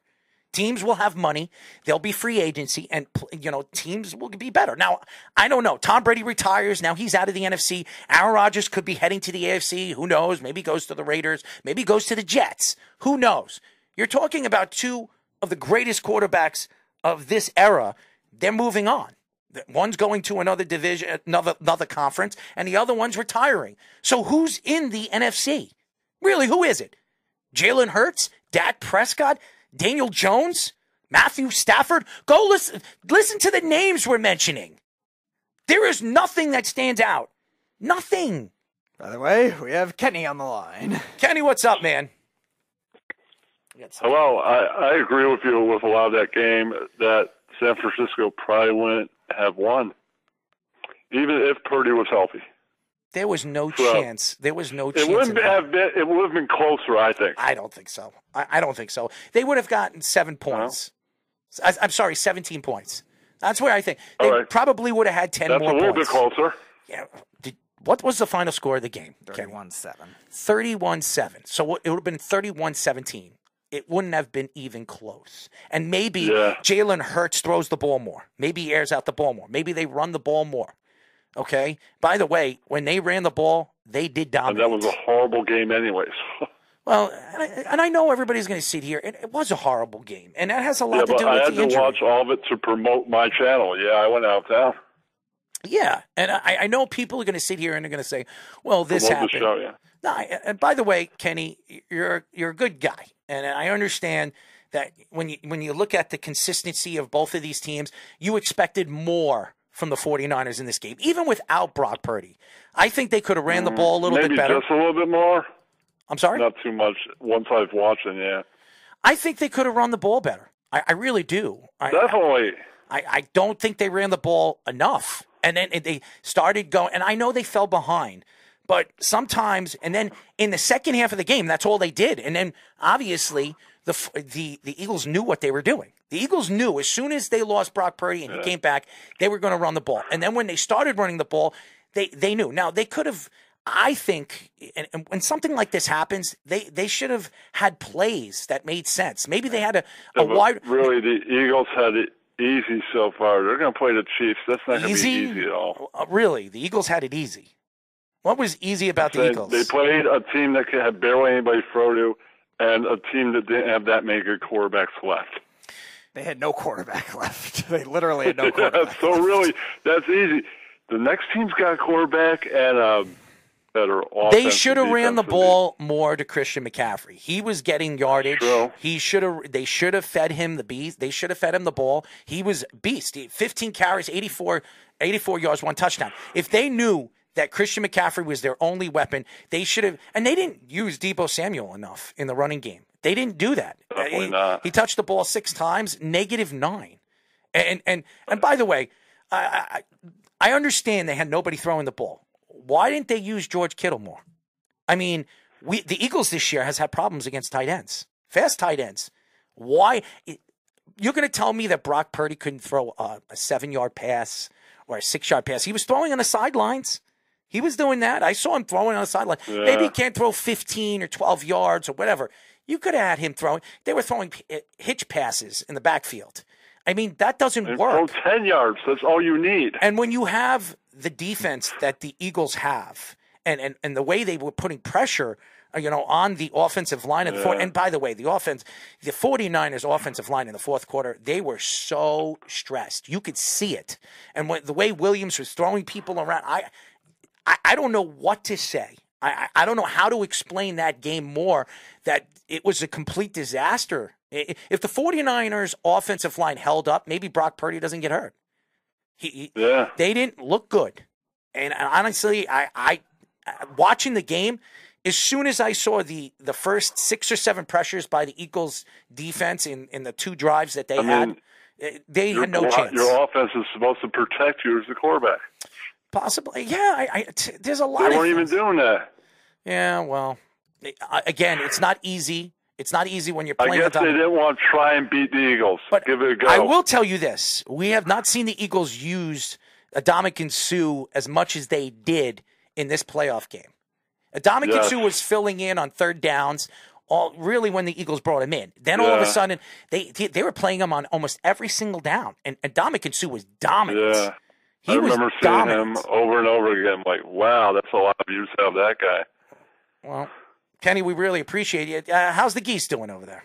And I will be promoting it every week. What the geese? That's on. You're going to promote the geese? Promote the geese, So Kenny. I'm going to promote the show. I'm going to another town on the train line. I run out this train line. I'll be hitting every train By the line. way- by the way- going into other states to promote this show to get. You got to get sponsors. There you go. You got to know that There there's you a go. show. Maybe they're sports fans. There you go, Kenny. That's that's I what you found do. a guy that owns By a the- gallery that likes sports. by- He's going to tune in Sunday, maybe. By the way, Kenny, what, one of your partners on the show was wearing a robe. What was he like? What the heck was he doing? Did he take a shower I before don't the know, show? man. That's him. Well, you need to tell him to dress up like a normal person when he's on a I radio know. show. I'll tell him that, man. Dress up like a normal person. yeah, dude. tell him. Come I mean, he's wearing a robe, man. I mean, I had somebody text me and says, "Who's this guy wearing a robe on a radio show?" I, I don't know. I know. Jesus. I mean, he, you know, Speedy, you know, like, uh, Speedy was butt naked. You know, if I had a the shows, you know? commercial, if I had a radio board, I would have said, "Put some freaking clothes on when we get back." Jesus. Well, Kenny, at least you were wearing clothes. I don't want to see you naked. Nobody does. Definitely not. I don't want to be. I wear a shirt, or I was. That's my promotion outfit. Well, how about you? Are, are you a ladies' man? Me? Yeah, you look like a ladies' man. Uh, not so much. I'm not that successful. So I become successful. Hell yeah. Women like success. All right. It's sexy. Oh, it's sexy. How about how about geese? Are you you a geese man? Not anymore. you know I'm promoting next week? Yes. Super Bowl weekend? There you go. ESPN Club. There yeah, that's go. right. There you go, Kenny. Thank you, Kenny. Kenny, ladies and gentlemen, from upstate White Plains, New York, baby. Uh, Jeff, I know you were trying to call. You can call back now. I just wanted to get Kenny on first because he was waiting. He was waiting for a while. Hmm. Uh, I'm not sure where Stewart is right now. All right, it's all right, Stewart. Uh, well, no matter what, I, I hope Stewart actually comes on because I love Stu, and uh, he might be busy. I know he's. I know he's sometimes he records his show at this time, so I don't know if he, so- he told me eight, but I don't know. All right, so know, maybe he thought whenever he thought- pops in. maybe he thought eight central. I don't know, but uh, Jeff's here now. Jeff, what's up, man? First of all, the Kenny show is great, and the robes are part of the whole thing. The eccent- the eccentricities of the of the of the whole thing. Ooh, I like that just- word, It's eccentricity. It's, it's it's the chef's yeah, it's the chef's kiss to the whole thing. Oh, yeah. But I don't like all this. I don't like all this Purdy oh, bashing Oh, that's going here on. it goes. The, e- the Eagles were going to the Super Bowl regardless. Look at the matchups they had. Okay, say the 49ers don't get there. Who do the Eagles play? The Cowboys. And guess what? They don't have a quarterback either. You're going to sit here and you're going to tell me that the 49ers didn't have a chance going into that Eagles game at all? They they had it. They they had it. They had more of a chance with Brock Purdy with a torn UCL than than if the Cowboys had played with Dak Prescott. Well, uh, the beef begs to differ on that one. well, he's well. I mean, look, he's a moron. So I mean, I don't know what to tell you there, friend. Well, You know? no, he's not a moron, okay? His team, his team stinks. His team stinks. Well, I don't When- know about when, when Tom Brady gives up at life because he loses to the Cowboys. That's how you know where they're again. at. You're back at this again. Honestly, I'm surprised. I was whenever whenever you were, ca- were calling before, and I was thinking you were going to say something about Tom Brady. I never would have thought that would have been your main points, but yeah, that's true. And you wouldn't have totally known that I've already done the math from the Meadowlands to Beeves House either. no, I definitely wouldn't have That's- expected knowing that. knowing you, That's homework. That's homework. knowing you, I know you're going to do the homework because I know And- you, you want to throw him a bone over there. Go go on Google Maps, do the route, tell me how far it is from the Meadowlands to the Beats House.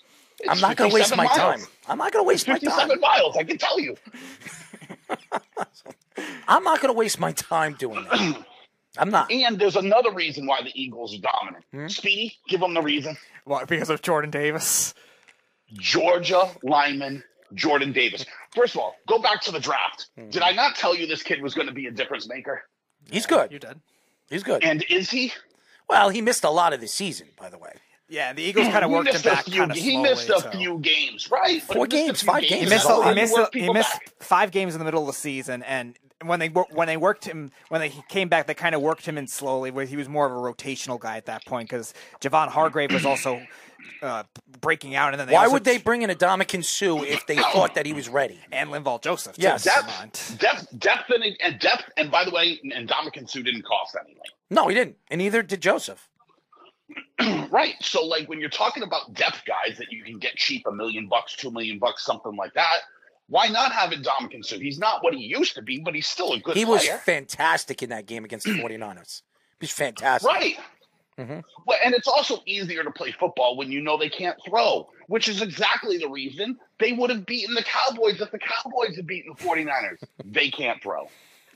Well, I, I will say this about the AFC title game. First of all, the referees were horrible. It's only going to get worse, you know. Uh, it's I- only going to get worse. Honestly- do you know, do, do you know the crew, the individual crew? Because what happens is the NFL assigns uh, referees that are overall graded the best from each position, from like referee, lineman, line judge, like that kind of umpire, that kind of stuff.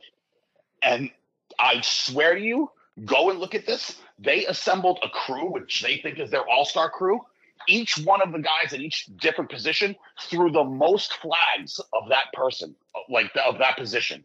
Wow. It was so You're going to see flags everywhere in the Super Bowl. It was horrible, and it definitely benefited the Kansas City Chiefs. There's no question the the the penalties that went the wrong way went to the Kansas City Chiefs. And I, I will say this: Patrick Mahomes playing on a hurt ankle, it was fantastic. You, you see what he is as a talented player, fantastic. He went out there and he, and he did what he needed to do to help his team win. Now.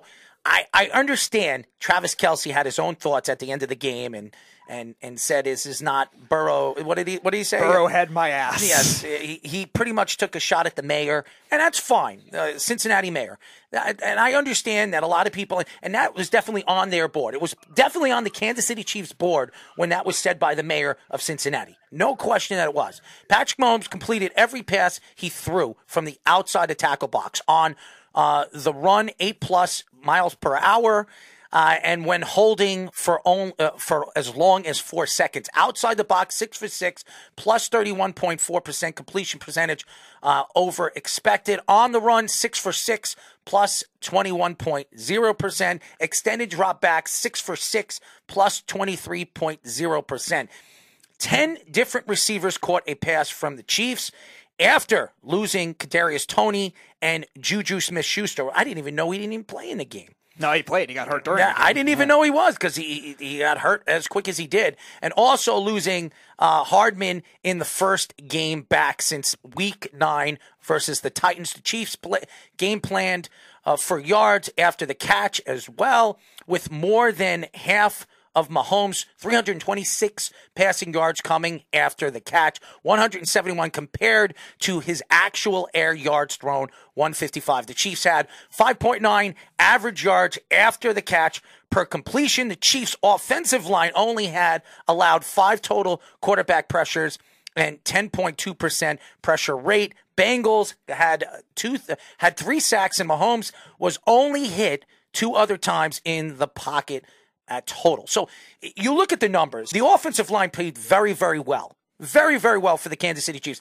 Very surprisingly, when you, you're playing against uh, the uh, a team that loves to pass rush on the edge, Hendrickson uh, did get to Mahomes a couple of times, but Mahomes he, he he and he held the ball a long time. Mahomes doesn't usually hold the ball as long as he does, and if he does, he moves out of the pocket. Uh, he couldn't move out of the pocket. And every time he moved out of the pocket, you saw him limping on his right foot. So I understand when- when you look at the numbers and the numbers share, but here's where I didn't agree uh, to the game, and and it was the second half, and the Bengals have been one of the best second half teams in the NFL. In in since Halloween, they were unstoppable in the second half. They dominated the second half, and and everybody knew Joe Burrow was going to come back in that game, and it, he was going to find a way to get his team back in the game, and. I, Joe Burrow didn't really have one of those fantastic games. He didn't play like he did the week before, but he made every single throw that he needed to make to get his team back in the game. And Ja'Marr Chase had a couple of drops. Tee Higgins was. Did I not tell you Tee Higgins was going to have a great game? Yeah, you did. I said Tee Higgins was going. And if you look at Tee Higgins' numbers against Kansas City in the three games that they won, he he had over in most of those games he had close to 100 yards and at least two touch, uh, one to two touchdowns in those games. So I, I look at this game and I think the referees had a lot to do on the reason why the Chiefs won this game, especially in the second half in the fourth quarter. And that call, first of all, you if if that play did not, if the Kansas City Chiefs, let, let's say they they connected and they got ten yards or twelve yards, and that timeout that timeout was not seen, they would have counted that that play. They would have counted it. The referees would have counted that play. When when I forget who was on it. Was it? It wasn't Reid. Was did, it Reid? Did you just did you just call him the referees? That's hilarious. Yeah, I, that, that's why I'm, I'm making a joke because that's what you like to do. But um, uh, the who was who was the coach? It wasn't Andy Reid that called the timeout. No, it was the, it, uh, it was it, it was, was offensive line coach. I think it was. Well, it was the it was one of the assistant coaches. I didn't recognize. I think name, it was yeah. the offensive line coach that uh, that came on the field and called a timeout. It wasn't even Andy Reid. Right. That called a timeout, and and and the fact that the referees at the time allowed allowed the play to go, and then all of a sudden called the play and, and took the play away and actually put more time on the clock. That was a horrible call. And the NFL should look into that. The NFL should absolutely look into that because that helped Kansas City take the ball down and gave them some points. And and and that what was the score of the game? Tied at the time. But what was the score at the final at the final time of the game? It was 20 to 17. 23, 23 to 20. 23 to 20. It was a 3-point win by the Kansas City Chiefs if Kansas City didn't take that ball down the field in, in that particular drive, maybe the Bengals win the game. And and that's the problem right here. And I understand everybody. Nobody's going to blame the referee. It wasn't the only reason why they the Chief, uh, the Chiefs won that game. I mean, the Chiefs did what they needed to do, especially Jones. Jones dominated. Jones never had a sack in a playoff game in his career. He had two. What he had two sacks in that game. He had two sacks. Frank Clark had a sack and a half. I mean, their their defensive line dominated. They did, especially in the first half. Mm-hmm. They were putting pressure on Burrow. Burrow didn't know what to do. He really didn't. But that's the difference. And and, and listen, I do. I look at the coaching and on both sides. Obviously, Andy Reid going into the game, the, the advantage went to Kansas City, it, no question. But as we saw the game started, you know, moving in the second the second half of the game, I think Andy Reid was outcoached. He was outcoached in the game. Now, Andy Reid is now going to another Super Bowl. He won another another championship game. One of the best offensive minds we've seen in NFL history. There's no question that he is. He's one of the best offensive minds you know, except when he has Donovan McNabb. First of all, you know how I feel about Donovan McNabb. Of course, you're going to take shots at Donovan McNabb. Of course, you would. Here is the the Chiefs' defensive stats that really stood I mean, out in the game.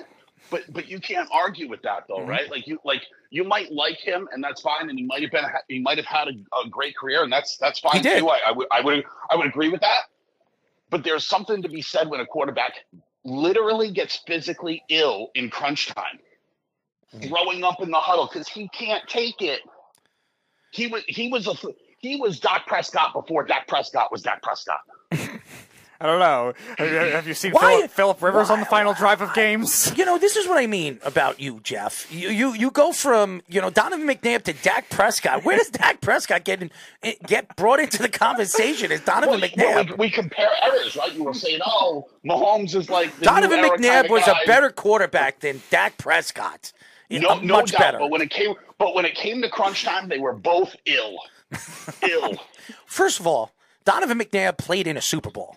Okay, he did. Sure did. He did. Oh, he yeah, no, he's uh, no, no, no. Make no mistake about it. He's clearly better than Dak Prescott. I mean, D- D- Dak Prescott isn't even the best quarterback on his own roster. Give me Cooper Rush for the Oh, win. you're out of your mind. You're out of your mind. Wow. You really are Cooper crazy. Rush. This, this is this. Hey, listen, you. Let, I'm going to do the arrow. Go look at the numbers. Cooper Rush threw for a lot of yards. threw for a lot of yards, right? But and this is what the Cowboys do, right?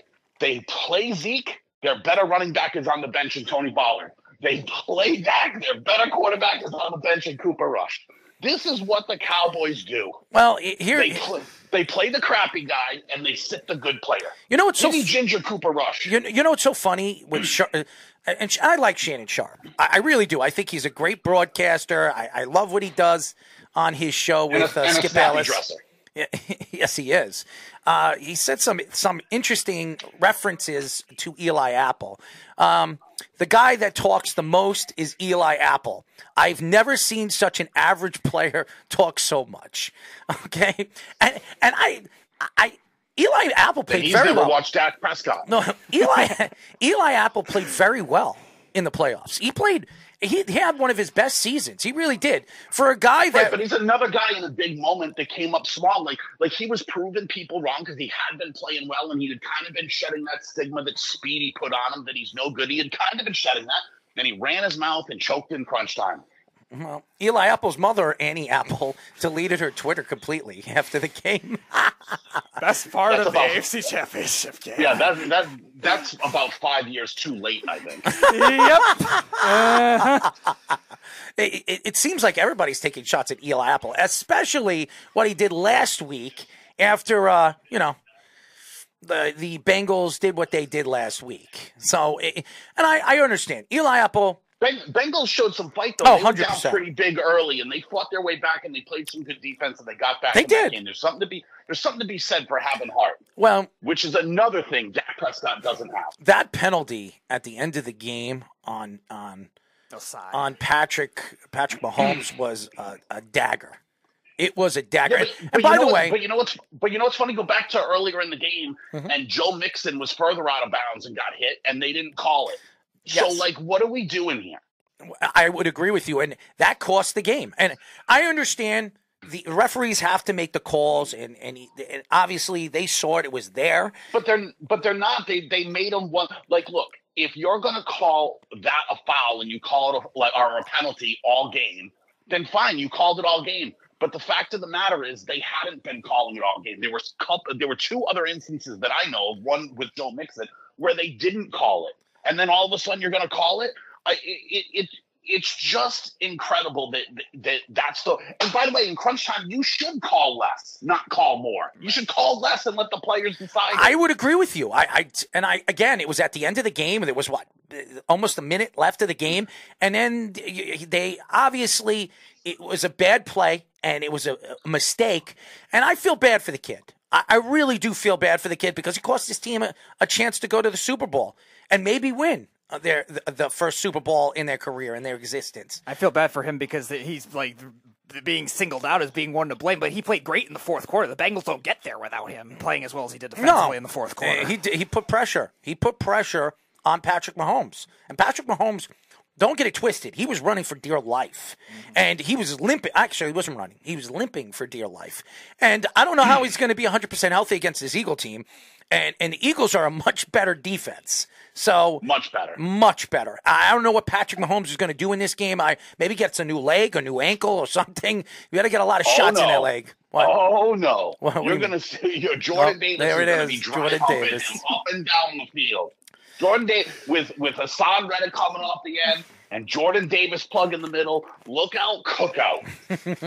his his his his Prescott ankle's about to get a whole lot worse. You're crazy, man.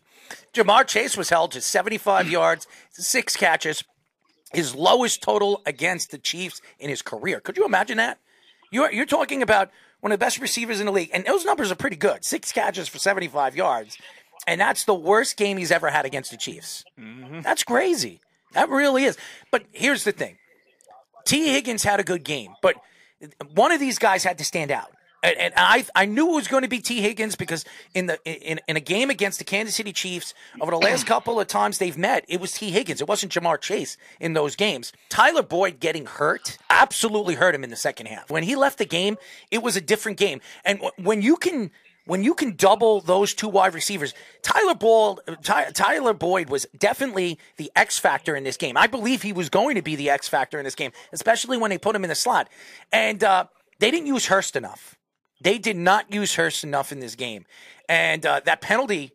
Um, that first of all, they they should have been called. Kansas City should have been called on Hurst a couple of times. They were pulling on his jersey. You watched it, and and Kansas City's had problems against tight ends too this year. All season long, they couldn't stop the tight ends.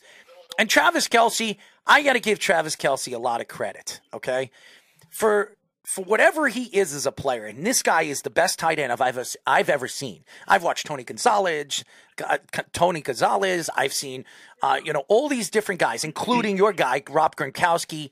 There's a lot of great tight ends I've seen in my time. What do you mean, my guy? Your guy. He's your guy, right? Not, I'm, he's just the guy that played for the Patriots, not my guy. You didn't like him? For the You didn't like him? Uh, I think he. I think he changed the position more than any other person has changed their position Disagree. in the NFL. Tony Gonzalez did. No, Gonzalez was great. Hmm? Gronk was like the first guy that was like big and a robot and a bruiser. And Tony Gonzalez wasn't big. I mean, Tony Gonzalez was six five, six Gronk, six. Gronk tra- transformed the whole thing. And I'll tell you the, the, the coolest thing about the, that game that I saw, Speedy would probably be able to help me with Mm-hmm. What this. was this? Let's hear it. The there was a uh, defensive lineman for the Bengals. His last name is Bell. Is it Josh Bell or Jay Bell or I know who you're talking about. Yeah, I forget his first Yeah. name. So Mm-hmm. dude? He stood right next to us, Osai in the locker room when they were interviewing him after the game, and he would literally yell at reporters if they asked him dumb questions. you got to go check out that clip where where a reporter would be like, "What were you thinking at the end of the game?" And Bell would be like, "Come on, man, stop asking dumb questions. Either move out of the way or ask a better question." Was he your MVP? Stupid. Was he your MVP? No, no, no, no. not, not, not at all. I don't have an MVP of that game because it was marred by refs. The refs ruined that. For once, this would be one of the games where I could say the Beeb would have an argument, right? Why? Because it's not the Cowboys? tr- well, no, no, no. This would be no because he's he's famous for just always blaming the referees. Hmm. And Well, so well, he he actually blamed Dak Prescott on the reason why they lost against San Francisco the other day. as he should, that should be his reason for every game the Cowboys play. every one of them. He told me if that they Dak win, stinks. If they win, it's because of CeeDee Lamb, who he hates, and, and when they inevitably lose, it's Dak Prescott. So, so Jeff, inevitably. if if if the, if Dak Prescott has a Said uh, if like four times, but go ahead. if Dak Prescott has a game like Tony Romo did against against the Broncos, where they lost fifty-one to forty-eight, when Peyton Manning g- g- gave him the lead on that naked bootleg, and Tony Romo had like the best career game of his career, can they? If Dak Prescott played in something equivalent, can they reenact the meme that Tony Romo has of has the game of his life, still found a way to blow it? I feel I feel bad for Dak Prescott. I really do. I mean, for the amount of the amount of people. Did, has anybody seen the the gifs that are posted up on social media on Dak Prescott losing that game? He lost his girlfriend right after the game. I mean, come on, come on. He him and his girlfriend break up right after the game. I mean, how? right, because she has eyeballs and she saw what an embarrassment he is. I I feel bad for the guy. I, I mean, seriously. If someone, how right, but they're not married, they're not whatever. It's boyfriend and girlfriend. And if you were dating someone, uh, you date Brittany, okay? Yeah. If Brittany did something to embarrass you and your family so terribly, how long would it take for you to talk to her? How long would it take for you to talk? He lost the game. He lost a if- football game. If Brittany, by some magical reason, embarrassed you in front of your family, right? Mm. How long would it take uh, for you to talk to her again? I don't know. I, I never even Right. thought of it. And so Dak embarrassed himself and her in front of the nation. She was like, I can't deal. I'm out of here. and that's her right, too. She wants to be with winners. Snook says Eli Apple and the Jets are destined to find each other someday. What, what is up with the Jets? This has nothing to do with the Jets. Why do you bring up the Jets? This has nothing to do with them. The Jets are done. They're sitting home. They're playing golf. What are they playing video games? The- Eli Apple would probably be like the sixth corner on the Jets. Who cares I'll, about I'll the tell Jets? You, I'll tell you what this has to do with the Jets. Oh, God, here we Until until the Eagles won their championship game, the Empire State Building didn't even know they had There green lights on it to celebrate a victory. There he goes. They didn't even know they had green lights on it. That to was so a pathetic when they did that. Oh my! They do it all the time. When the Celtics, when the Celtics won the NBA championship with Paul Pierce and and and, and Kevin Garnett, th- they they did that on the Empire State Building. I've seen this over and over again. What do you think? This is like the first time you've ever seen it, Speedy? Oh, it's pathetic if they did it for the Celtics. they too. they've done it. I've well, seen they, it. well, they had well, they had to do it for both of those teams because Mm-hmm. otherwise they'd never use those green lights. oh, shut up. Well, they, they, they had Shut up, They, they finally changed it to the Chiefs afterward, which the Giants fans are not going to be as annoyed with that. I mean, the Jets went to two back-to-back AFC title games. It's not like they didn't put those lights up there. Give, give me a break. The only thing more embarrassing would be if you hung banners for going to those AFC. Uh, all right. Jeff. Jeff, call back later, please. Go. I mean, that would be like Go. That's exactly what Goodbye, the did. Jeff. We were an AFC finalist. Goodbye, Jeff. Thank you. Errol, take care. I love One you, last man. thought. Yeah, Dak well- Prescott sucks. Jeff, God Almighty. Oh, I feel bad for Dak. How could you not feel bad for Dak Prescott? Honestly, the man lost his mom a couple of years ago. He lost his brother to suicide. He almost his career was almost over. He got it. He received his contract. Last year, because of the stupid play call by Mike McCarthy, he slid down and would cost the cost the Cowboys a chance to move on. And then this year, and it's all because of Dak Prescott. Give me a break. Okay? Listen, do I think Dak Prescott had a good game against the San Francisco 49ers? He looked like crap. But it wasn't. It's a, it, it's a team game. It's not just one player. They had a chance to win the game. It was a dumb play calling by yes, Kellen Moore, who's Hey. now who's now, ladies and gentlemen, you heard it here, the offensive coordinator for the LA Chargers. Wonderful. Good job, Justin. I can't wait How long is at that going to- season when they miss the playoffs because of How, that. how long is that going to hit the tabloids to be a disaster? Oh yeah, I can't wait. What the hell are the Chargers thinking? I can't wait. I have till, no idea what they think. I can't wait till Justin Herbert plays a year in that offense and then doesn't sign his 50 I've had a migraine, by the way. I've had a migraine for like three days, and I still have one. I don't know how I'm doing this show. I'm, I'm, I'm trying to pull forward with this migraine, but I will say this, okay? Kellen Moore was the Cowboys' migraine. Okay, he is a horrible. As much as everybody hated Jason Garrett, Kellen Moore was worse. He was worse. I, honestly, you look at the Cowboys' offense this year. They were horrible. And I understand they didn't have a lot of weapons. They really didn't. I know everybody likes to talk about this kid Schultz. And he had great, oh, great season, wonderful. He's a top half of the league tight end, but he's still not great. Okay, they had CeeDee Lamb. That's what they had. Ezekiel Elliott is a completely torture proof. Okay, He's a 17 million dollar fullback and center. he is horrible. Okay, and and Pollard. After losing Pollard in the second quarter, I knew they were done. And they better figure out what they're doing with Pollard because if he goes to another team, uh, shame on them. hmm He'll be headed to Miami or Buffalo and look like a top five running back. Shame on them if they let him go because of Ezekiel Elliott. Yep. They need to get rid of Zeke as fast as they possibly can. And I don't want to hear it from the Beeve. He told me, well, Zeke might take less. Why would you want him back? Even if he takes less, how much less do you think he's going to take? Six million less? He's still making ten million. So he's still making 11 million dollars. He's not worth $10 million. There's still, has still a top 10 paid running back for a guy that's not even a top 20 running back. He stinks. he stinks. And Kellen Moore, what a disaster. I feel bad for the what the Chargers gave up one of the the biggest leads we've seen in playoff history, okay? One of the one of the worst we've ever seen against the Jaguars. Yep. To, to consider all the teams to, to, to let uh, that team come back against. But not only that, you have a quarterback in Justin Herbert, I think is a star, a stud, and you decide to bring Kellen Moore in to help him develop even more. What are you nuts? Mm-hmm. I can't wait until he plays a year in that offense and then says, no, I'm not signing my fifth year option. I am going to bolt the bolts. It's just horrible.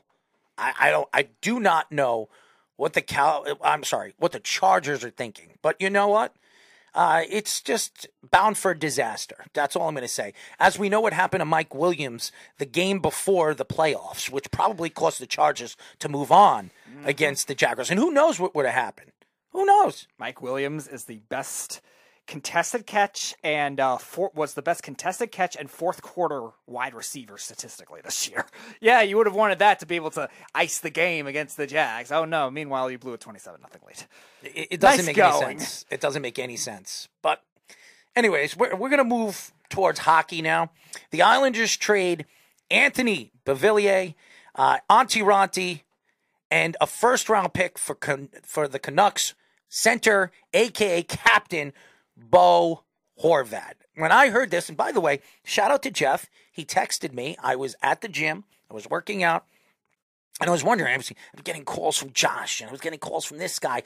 Uh, uh, I was getting emails from people, and you were right. And I, we had a post on our weekend crunch, and we had a video that is, by the way, is rocketing right now, over a thousand views, two thousand views, whatever it is, on YouTube. That you were right. You were right about Bo, Bo, Bo Horvat. When I look at this trade, and Speedy, I called you right when I heard that this trade went through, and I asked you, what did I ask you? You asked me if I liked it. And, and what did you say? I thought it was good value. Good value. Now, I did not want to trade Auntie Ranta. I didn't. I, I really didn't. When when I look at the kid, he's 20 years old. Uh, this guy at one point could have been the number one pick in the draft two years ago. He could have.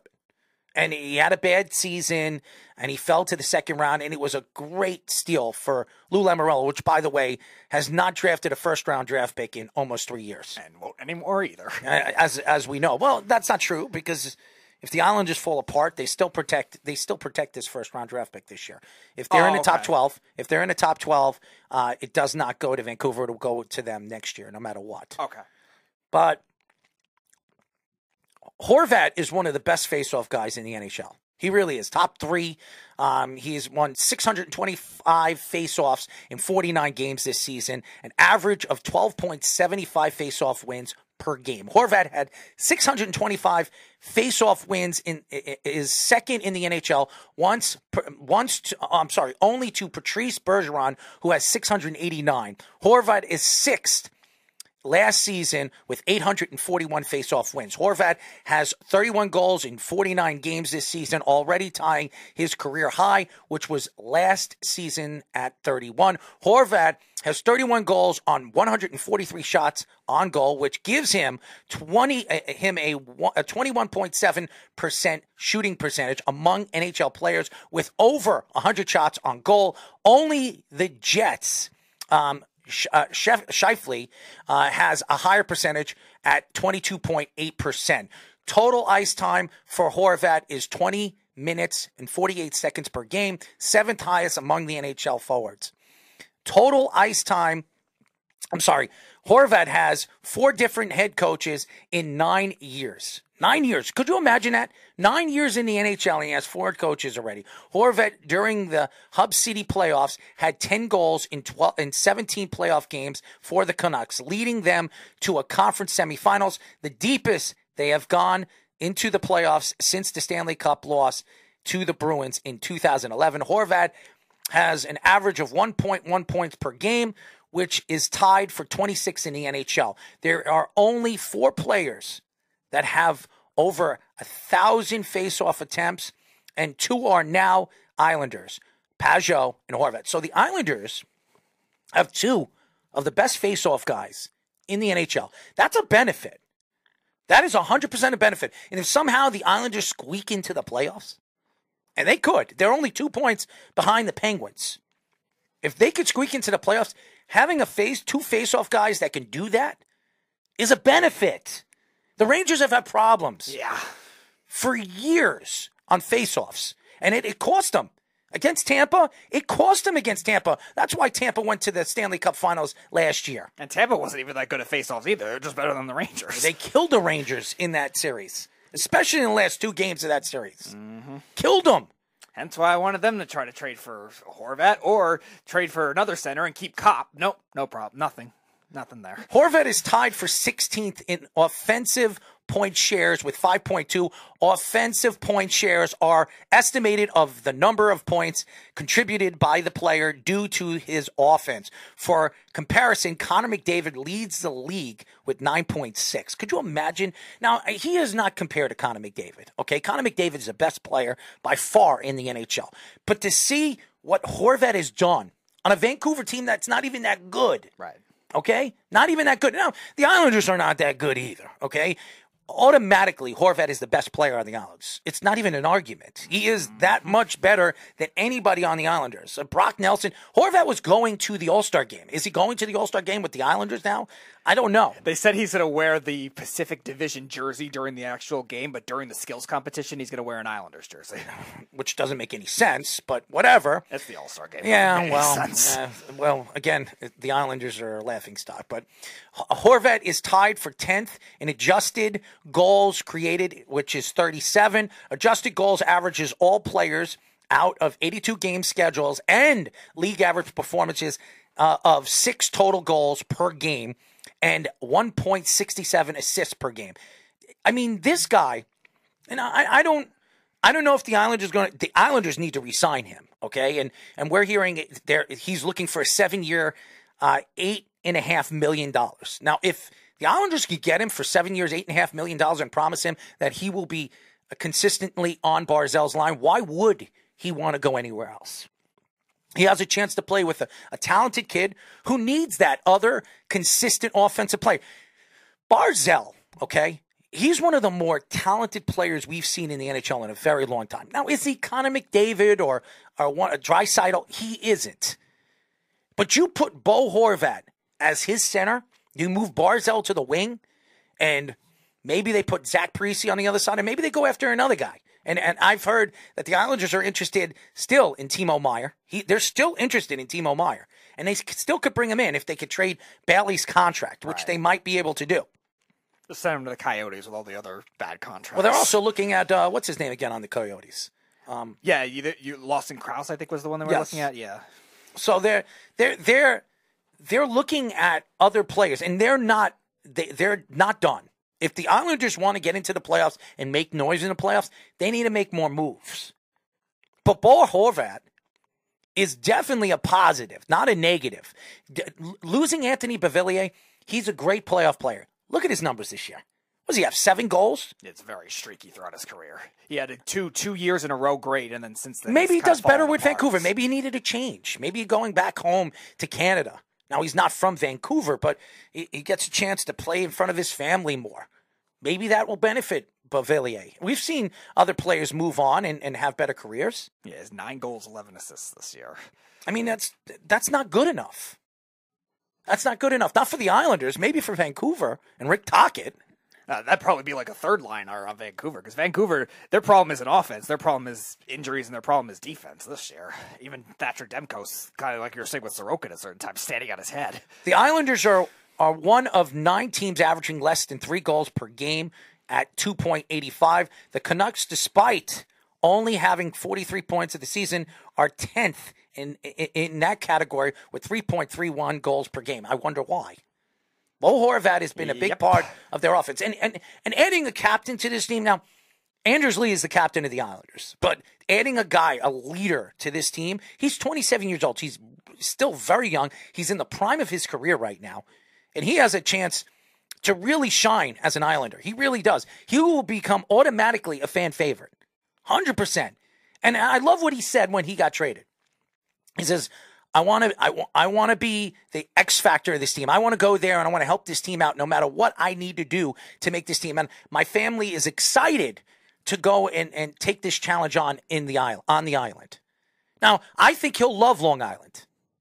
I think Bo Horvat will love Long Island when he gets chance. And and Lou is not going to wait until the offseason. I and I said this, wait until the offseason and make a move for Bo. I think Lou is going to have to talk and speak to Bo Horvat and, and, and speak to him and, and talk him into uh, staying with the Islanders.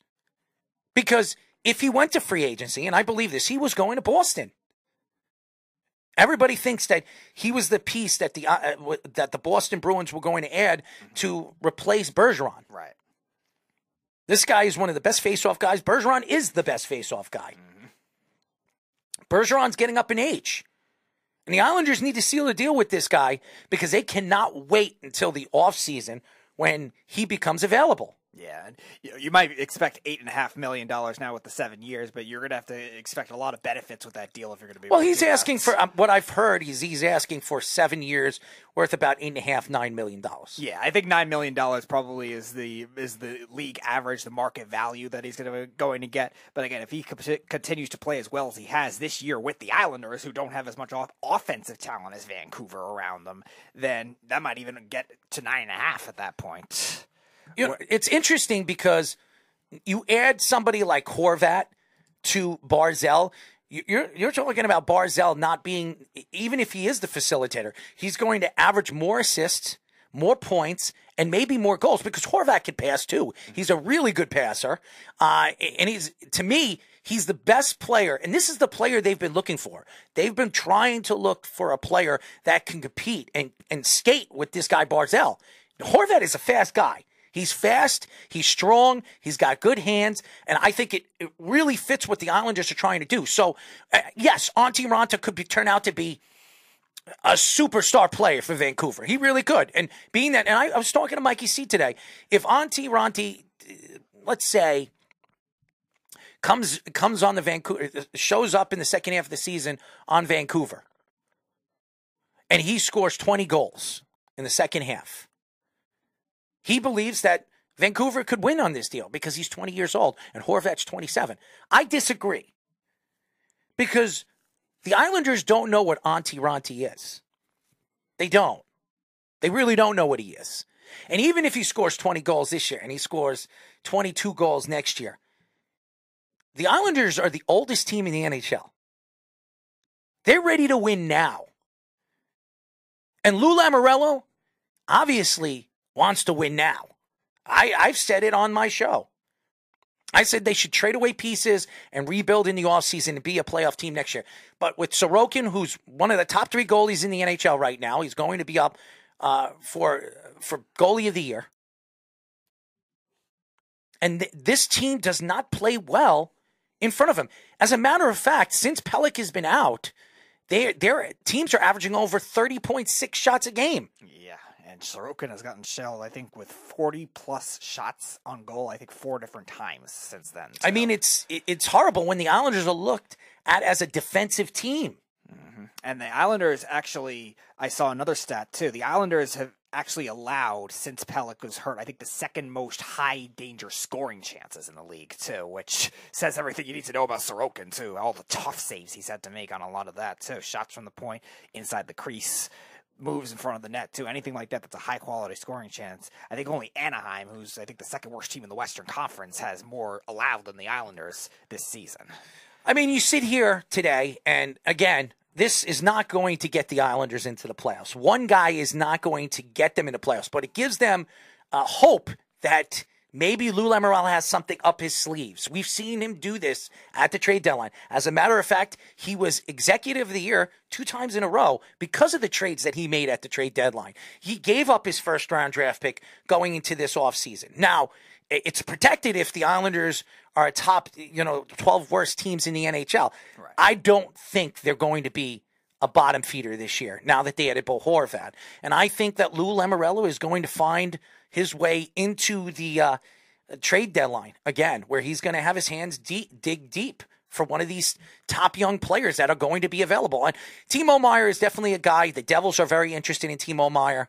So are the Rangers. And but uh, I've heard that the Devils are very, very deeply interested in him, and they have a tremendous farm system. If, I, if I'm the Rangers, I want his teammate. I want Tomas Hertl on that team. I need. They need a face-off guy. They need a center. If he's available. I don't know how available he is. Meier is a Sharks are- free agent after Yeah, if the Sharks are rebuilding, I, it's worth to consider at least looking at the value of it. I don't. know. The Rangers have a lot of good young players they could trade, and imagine if the, the Rangers pursued this kind of thing with with Horvat too. Because I actually thought the Islanders got really good value. I thought they were going to need one more player for that kind of thing. I was thinking maybe one of their not necessarily another A level prospect, but maybe another B level prospect or a young player on the roster right now that's making an impact. I thought they would have needed one more. I thought the Islanders got good value in this deal. Oh, they did. And I, if, if they can sign Bo Horvat, which I believe they will, Lou wouldn't have made the trade right. if he didn't think he was going to get this done.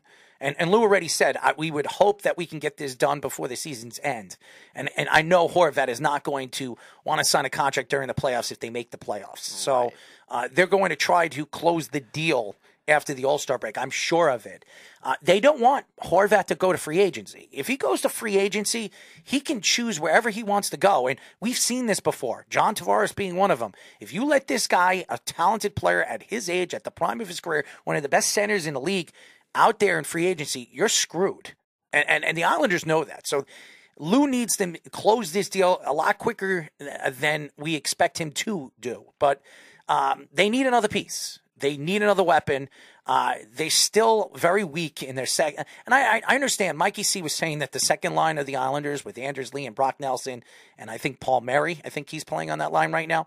Uh, they've played very well together, and and they, he believes that the Islanders believe that that is their strong second line. I still think they need to add another winger to that Barzal line. You put Timo Meier with Bo Horvat and Barzal, you're talking about one of the best young lines in the NHL. So, uh, and they need to do that. If they want to compete against these elite teams in the Metropolitan Division and in the Eastern Conference, they need to make a move like that.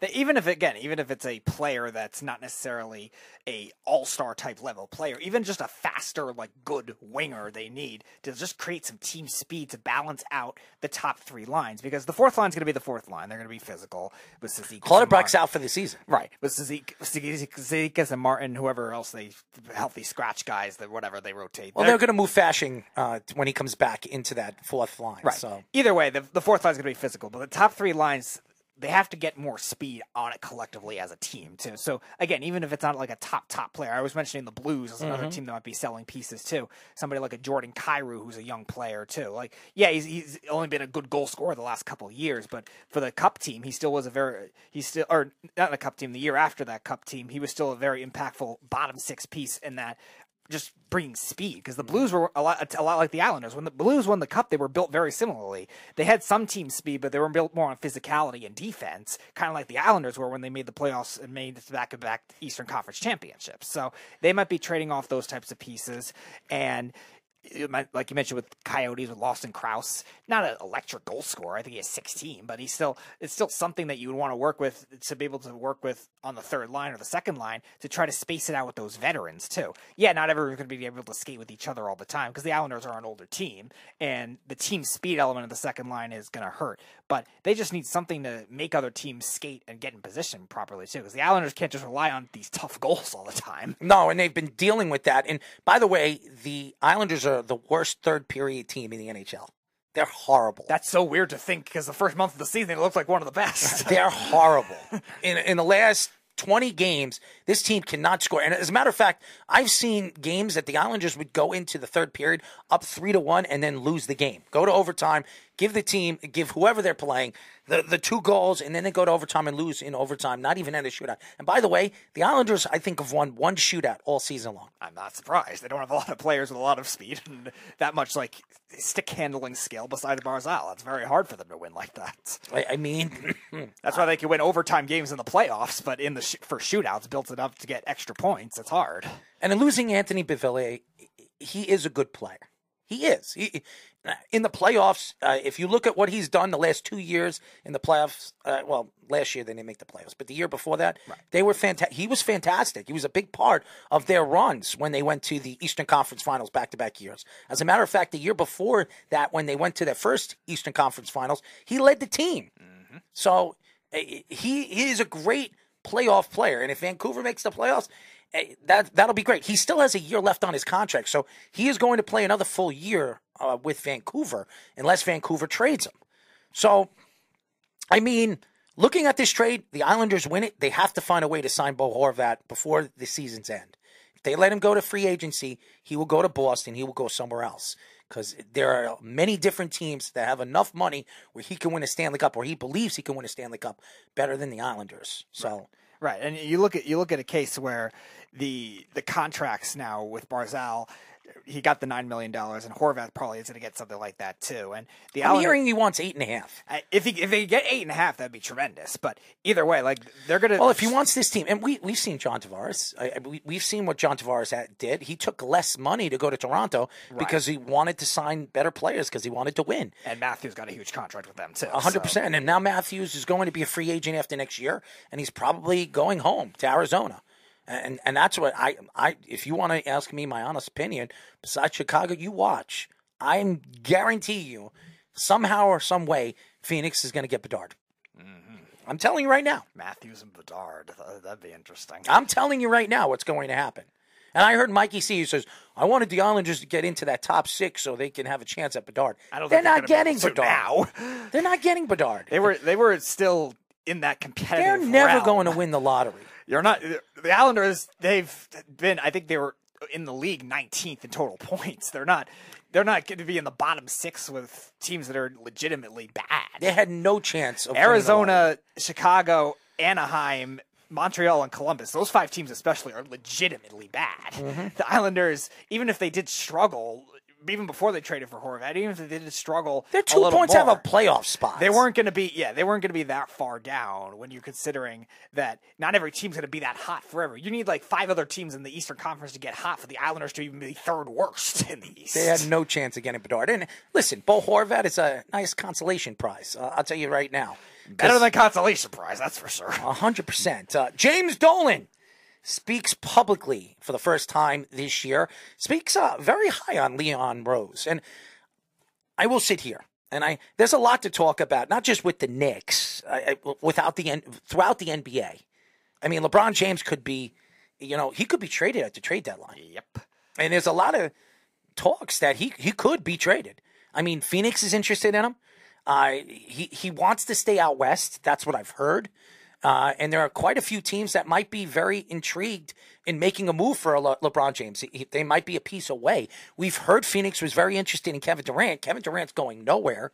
Uh, so why not go after the cons- consolation prize of LeBron? LeBron's he's not the LeBron James that we saw with Cleveland, but look at his numbers. I mean, you put him on Phoenix, how how unstoppable are they going to be? Yeah. and Chris Paul's always wanted to play with him. Mhm. Since Chris Paul's come back, the Suns are looking like the team they I think Chris be. Paul is Bronny's uh, godfather. Oh wow. Yeah, I, I'm pretty sure that he is. So Chris Paul is very, very close with LeBron James, and LeBron tried to draw Chris Paul to L.A. And I remember when Kobe was there, Chris Paul was very close to being course. with L.A. Was the before before, trade, yeah. but before David Stern got in the way with uh, of it because you know the NBA wasn't going to allow it, Yeah, yet they allow Kevin Durant to go to Golden State. or they let Kevin Garnett go to the the Boston Boston um, Celtics. Yeah. You know, so I, I think when when you look at the Knicks right now, and Julius Randle, that that contract was horrible. It really was. But the Jalen Brunson move was fantastic. Uh, it definitely worked out, and it's really shown to be the biggest move that Leon Rose has made since he's taken over as the, I guess, president of the New York Knicks. But not only that, um, RJ Barrett's contract was fantastic. It's a good contract. It's a trade, but they they had a chance to bring in a superstar player, another superstar player at the in the offseason, and let him go to Cleveland. And it it will it has affected them. If Donovan Mitchell was a Knick right now, with Jalen Brunson the way he's playing, excuse me, Donovan Mitchell is right now an MVP candidate. Now he's not going to win because Embiid's having a fantastic year. Joker is having a fantastic year. Tatum is having a fantastic year. We know what the Greek freak is doing. Oh yeah. Luka Doncic is having a great year. There's too many great players having a great year. But Donovan Mitchell right now is a top seven, top eight player right now in the NBA. And the Knicks could have drafted him at 14 years and years ago. But thanks to Phil, aka Stupid Jackson, who, by the way, Donovan Mitchell grew up a Knick fan. He did. He he grew up around the Mets, as we know. You know, Donovan Mitchell's father played for you know and and worked for the New York Mets for for years. Yep. He wanted to come to New York. And now the Knicks have to wait until he's 29 if he wants to sign with the Knicks when he becomes a free agent. He he even said when the ESPN interviewed him after he was traded to Cleveland, he said uh, it was a foregone conclusion I was going to New York. That's where I thought I was going. And then somehow Cleveland came out of nowhere and scooped me up. Even in uh, something he said recently, like two weeks ago, he said there was still hope for that kind of thing too. But James Dolan coming out, and, and I like that James Dolan is going to stay out of basketball decisions because he's been horrible at basketball decisions, especially the Carmelo Anthony second contract. That was horrible. Yep. And that set the Knicks back for years. It really did. And I love Carmelo Anthony. He was a big part of the, the 54 win season that the Knicks had, and they lost against Indianapolis when I believe they should have went to the Eastern Conference Finals against Miami. They were the second best team in the East, and they lost against Indiana that year, and I, I was just shocked. And that had a lot to do with, uh, you know, just stupidity. But I'm, I'm, I'm. Uh, thank you to Amar'e Stoudemire punching, you know, punching, you know, extinguishers. I mean, the guy's an idiot, but yeah. I, I, look at the Knicks and I sit here and ha- have they had a successful season? Yes. Do I think Tom Thibodeau is the guy to lead this team? No. I don't, and I, I I love Tom Thibodeau. I was one of the supporters. I'm the one who wrote a story the year before they brought Tom Thibodeau that they should bring him in. He is not the guy that is going to help bu- build these youngsters, the Grimes, the Obi Toppins, the Quickleys. They need to bring in a guy that is good with youngsters, that can get these youngsters in these lineups, these starting lineups, have them playing. Obi Toppin should be playing 25 to 30 minutes a game, not Julius Randle. I don't care what Julius Randle's doing this year. He's a borderline all star. I don't care. Julius Randle stinks. He's an overrated player who should not, I repeat, he got booed off off Madison Square Garden floor the other day because he shot the final shot. Yeah. Jalen Brunson should be shooting the final shot. He is the best player on the team. And RJ Barrett's had a sensational, he really has. He's gotten better. You, you want to see your youngster, who's 23 years old, grow. His first year, he averaged 14 points. His second year, he averaged 17 points. This year, he's averaging 20 to 21 points. I expect next year 24, 25. That's what I expect RJ Barrett to give me as, as a New York Knicks fan. Has Leon Ro- Rose been better than I expected? Yes. Mm-hmm.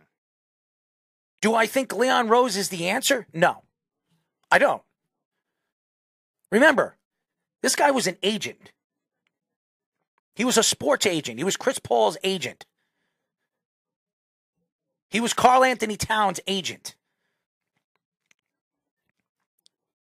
I, I I like what he's done, but it's not enough. Making the playoffs is not enough. This is the mecca of basketball. I don't want to hear James Dolan tell me, well, I like what he's doing. He got lucky with Jalen Brunson. He did. He got lucky. And I, I told all these basketball gurus that have come on the show that told me that Jalen Brunson's going to be a bust. I said, well, I think you're wrong, and I think you're going to learn very, very soon that this kid could play and he could play in New York and he wants to play in New York. And that's what you want. You want a guy that wants to come to New York and he wants to show himself on the biggest stage in the world. He even took two charges inside for a point guard, an under a six foot point He guard. took less money to come to New York. against the Lakers yesterday. He took two charges, a six foot point guard inside against I think I think Hachimura was one of them, and then against Anthony Davis in key points of the game. And you were worried about your his defense? Yeah, okay. First of all, his defense is he's been much better than he was when Dallas. Oh, yeah. And Tom Thibodeau is, is obviously pushing him to play uh, better defense. The problem right now is Julius Randle. If the Knicks have any chance to getting Zach LaVine, and we're going to get into this Zach LaVine thing because it's it's very interesting. I, I know Zach wants out. Zach wants out of Chicago. He does. Everything that we've read is that he wants out. LaVine has mentioned rifts between DeMar DeRozan and head coach Billy Donovan as the reasons why he, he wants out with the Bulls. Lakers, Heat, and Mavericks among the teams interested in LaVine, along with the Knicks. LaVine wanted to be a Laker in the offseason, but the Lakers didn't have the cap space. Bulls say that they will not trade LaVine to Miami without Tyler Herro because uh, he's he's he's the best player involved in the deal. Analysts at the NBA uh, network believe that LaVine recently frustrated uh, could allow the Knicks to get him for uh, Evan Fournier, Hartenstein, Cam Reddish, and two of their first round picks, and maybe a swap of pick uh, of a pick in 2026. The Knicks are likely to trade Fournier as uh, first priority to make a cap situation work, but haven't ruled out Julius Randle either.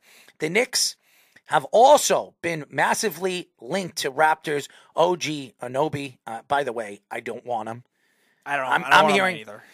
To give up three first round draft picks that I'm reading that they're, they're going to have to do to get him is a terrible trade for the Knicks. He's a good player. And I understand that he is a Tom Thibodeau guy.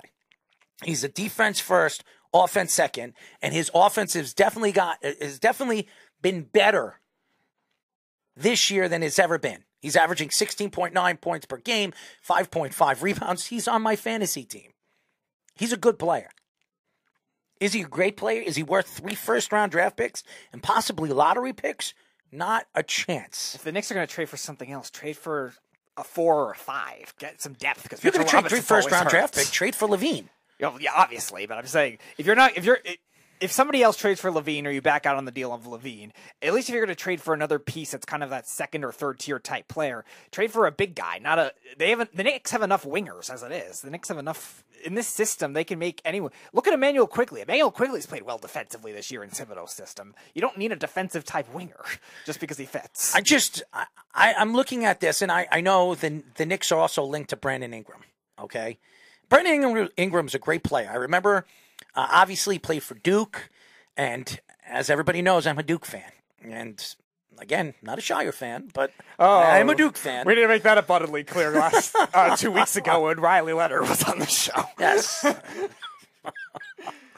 but I am a Brandon. I, I, I like Brandon Ingram, and I remember when Brandon Ingram wanted to go to North Carolina, but he chose Coach K and the, the Duke Blue Devils. He he really transformed that Pelicans offense. He really has. He, I'm sure the Lakers are probably wishing they didn't trade him. Okay, and I, that was he was part of the Anthony Davis trade, and Anthony Davis did help the Lakers win a championship in the bubble year. He did. But Anthony Davis can't stay healthy. This guy, Brandon Ingram, he's been he's been healthy. And he I mean, he's had some injuries, but the guy has stayed fairly healthy. He's still fairly young.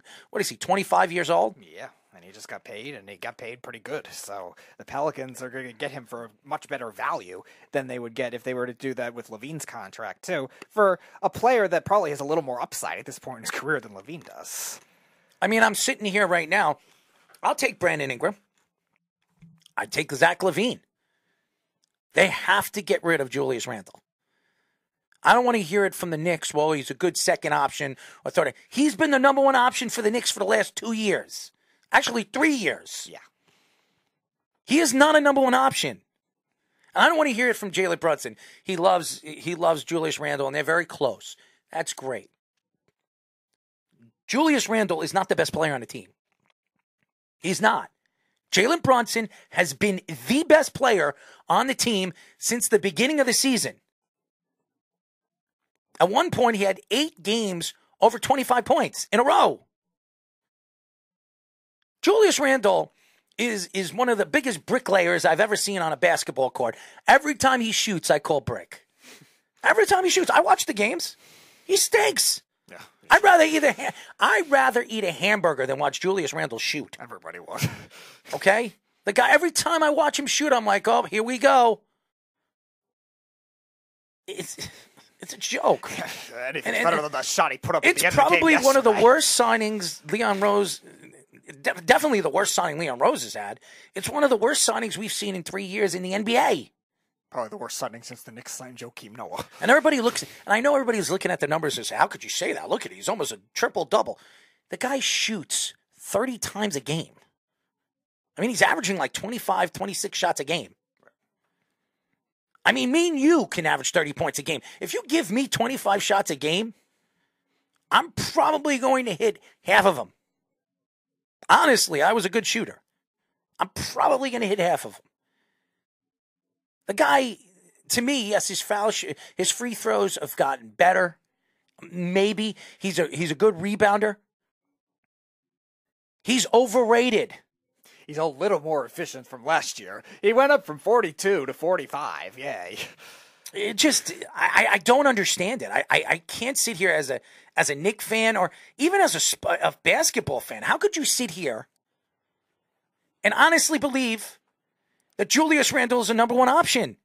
Any and there's 32 teams in the NBA, right? 30. Th- I'm sorry, 30 teams. I'm thinking about you know, I'm thinking about Football, football, and hockey of 32, Yes. baseball and basketball. 30. 30 teams in the NBA. Out of all the teams, he is the worst number one option in the NBA. The worst. Let's go through each and every team and we look at the number one options. I guarantee even Sacramento has a better number Oh, yeah. one option. By the Sacramento has two players better than. Better Just than saying, I'm talking about number one options. The fact that Julius Randle is Tom Thibodeau's number one option is disgraceful. And to sit here to to James Dolan saying Leon Rose is doing a great job, he's done a good job. Great job? I don't think so. No, great job. I think will come once that one other big move is made. Good in the fact of the Knicks are not making the same mistakes. Well, we'll see what they're past. trading for him too. Sure, the Knicks aren't make the same mistakes of years past because of uh, somebody James Dolan wanting to intervene in basketball operations all the time, and it's about time that he's not. And that's a good thing to actually have the Knicks operate like a more modern system because you're right. Things like the Carmelo Anthony contract towards the the second contract towards the end of that, they had to build the team like that. They had to build the team with free agents because of that. Carmelo Anthony only wanted to play with veteran players, and they had to make it work to cater to him. Now they're actually building a system at least. Yeah, it's not great. It's a six seed, seven seed, toying around this year, but still, it's not a thumb. It's not something that you could say. All right, the Knicks are being the same old Knicks again.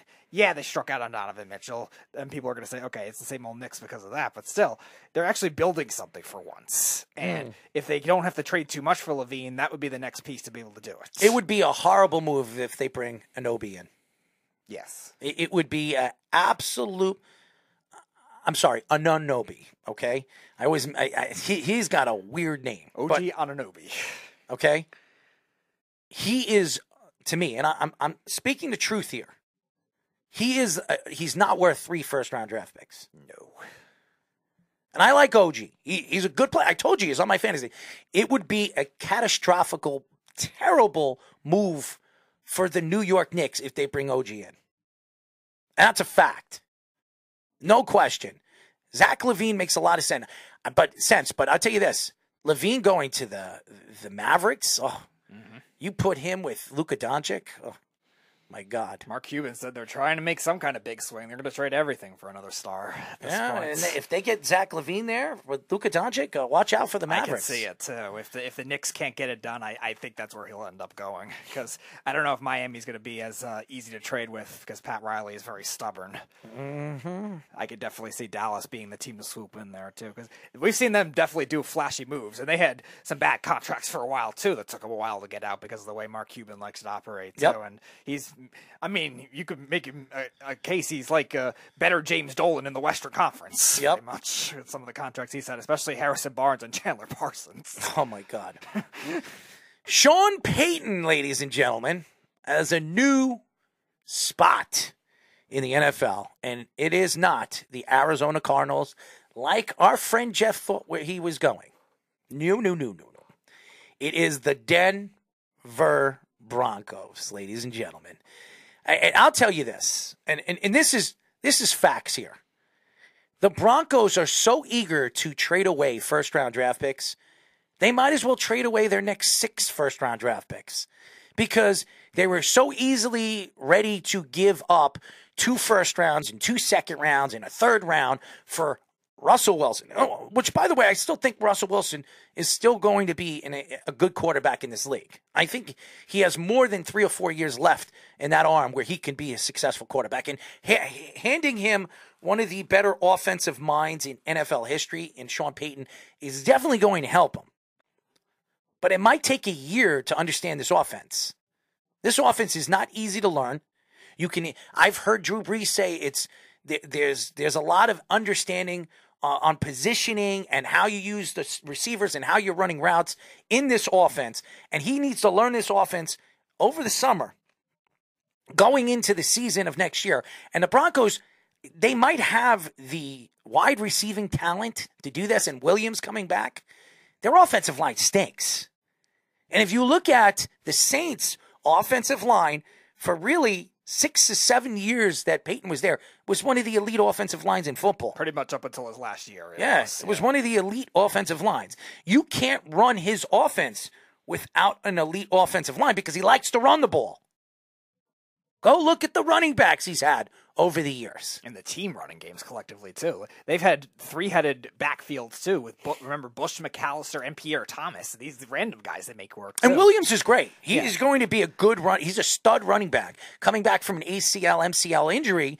Uh, it's going to take him a little while to get back, but uh, he's definitely it's definitely going to benefit Sean Payton uh, uh, having Sean Payton come and and help out that offense.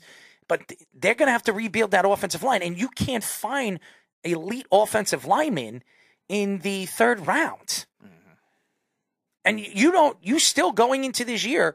You still don't have a first and a second Yeah, they're gonna have to find be able to find a, a right tackle that's definitely better in the third sure. round. Garett Bolles is not going to be great coming off of an injury already, as it is. I like Dalton Risner at left guard; he's pretty good.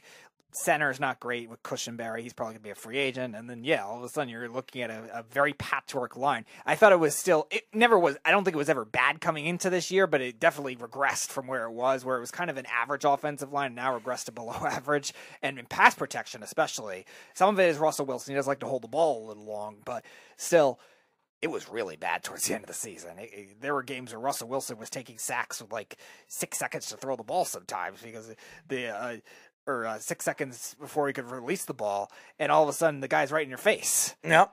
Yep. And the, that's some of it's on him, but some of it's on, a lot of that's on the offensive line, just not knowing how to work with him either. And you need to be able to do that in a complex offense with a complex quarterback too.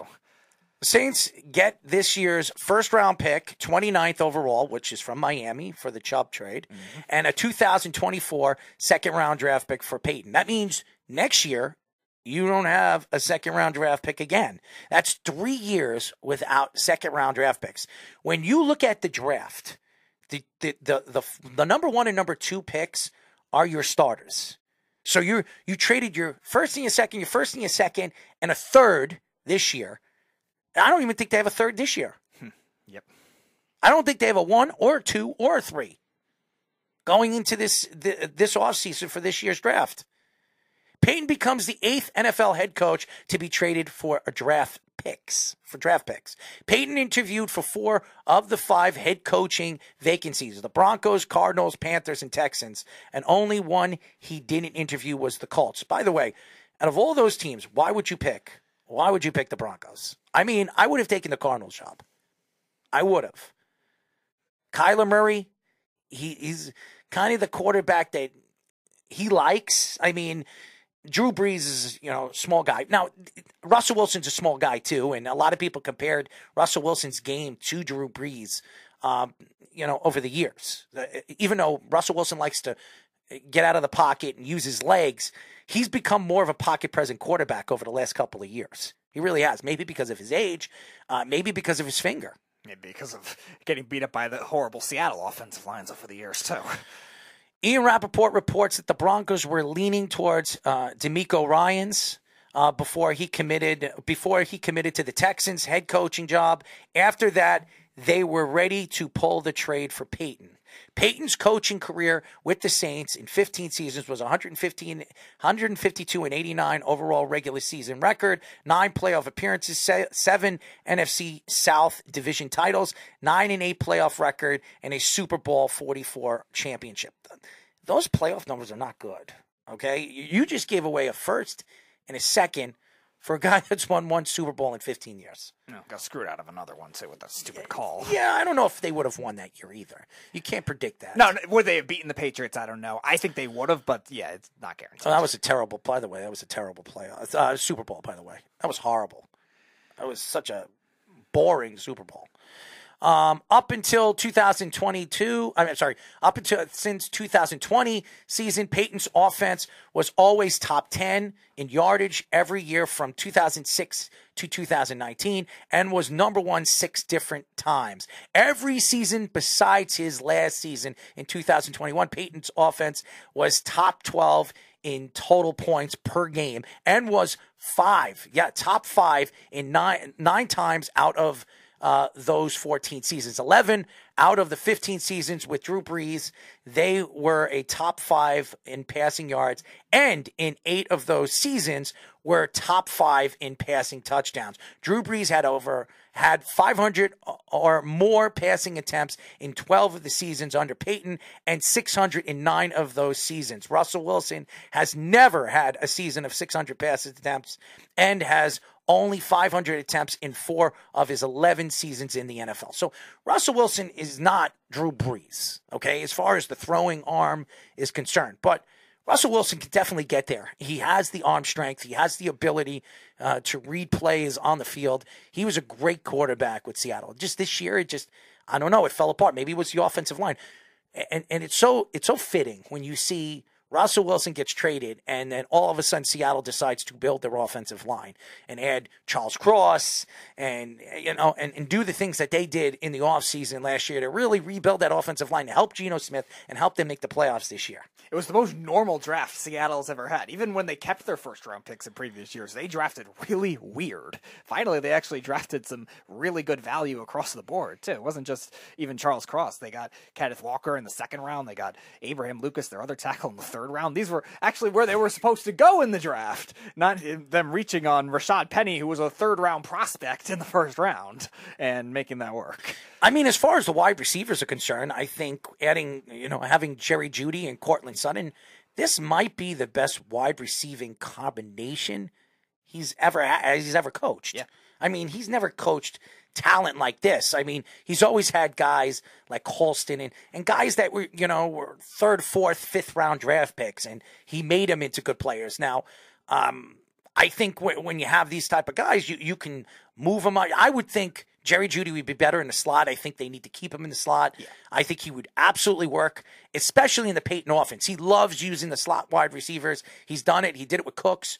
So he, he's done this before. And I think I think Jeudy is more talented and he really hasn't taken his ability to the next level. Maybe because of coaching, maybe because of the quarterback play, maybe because they just stink. They did. He just did that recently too. The last two years, 2018 and 2019, with Michael Thomas. Michael Thomas elevated his game because he played majority in the slots. Since their Super Bowl championships in 2015, beating the Panthers with Peyton Manning, the Broncos have missed the playoffs every season and have not had a coach last more than three seasons, uh, especially uh, Vic Fangio. So, uh, to me, and Fangio, by the way, congratulations to him as the new defensive coordinator for the Dolphins. I love that move. Fantastic move for the Dolphins. And I, as a Jet fan, I, I'm not very excited about that. But uh, again, it does help Chubb. It does help the, the defense in that defensive line, which uh, Fangio, Fangio likes to go after you know the quarterback. He, he's a blitz package type of you know co- uh, coordinator who likes to go after you. So um, it's going to be interesting. And, and the AFC East is not getting any easier. It's not now. Tom Brady is not going to Miami. so obviously, so do they go after Derek Carr? There are a lot of teams that are going to be interested in Derek Carr and Aaron Rodgers and Lamar Jackson and Jimmy Garoppolo. I don't know if they trust Tua and Tua is health. He's still under protocol, so he's not even playing in the the the Pro Bowl, and it's a flag football game. Right. I, I it wouldn't be surprising if they d- definitely are going to make a big swing for Lamar Jackson. But I, if the Ravens do end up bringing him back, I wouldn't be surprised if they go after Jimmy G though either because he's a system fit. Harbaugh already said that he's a two hundred he's two hundred percent sure that Lamar Jackson's coming back with the Baltimore Ravens. Two hundred percent. They fired the offensive coordinator because they want Lamar to make the decision on who he wants to be his offensive coordinator. So they're giving Lamar Jackson the keys to the, the kingdom. They're giving it to him. Is it going to work? I don't know. I'd rather eat a hamburger, if you ask me. Speedy, what would you want? So, so White Castle, Wendy's, McDonald's. What do you What do you like? Wendy's of those three. Wendy's. But what, which burger? The Baconator. The Baconator. Baconator. Yeah. Well, well, what do you like about the favorite. Baconator?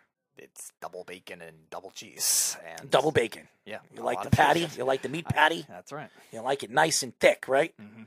Now, now going back to the hamburger Mm. rankings. So the hierarchy mm. of having having a hamburger, Lamar Jackson getting to pick the coaching staff, and Julius Randle shooting. What, what, what- is the order of the three? Mm. Hamburger, hamburger, hamburger. Okay, that sounds fair. I first of all, as a, I like Lamar Jackson.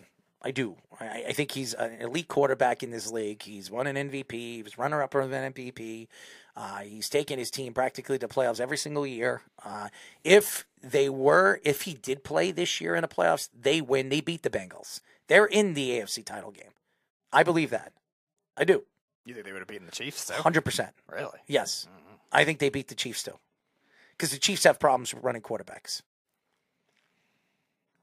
But Lamar Jackson did not play, and I think he wanted to let it be known that Baltimore needs him more than he needs Baltimore.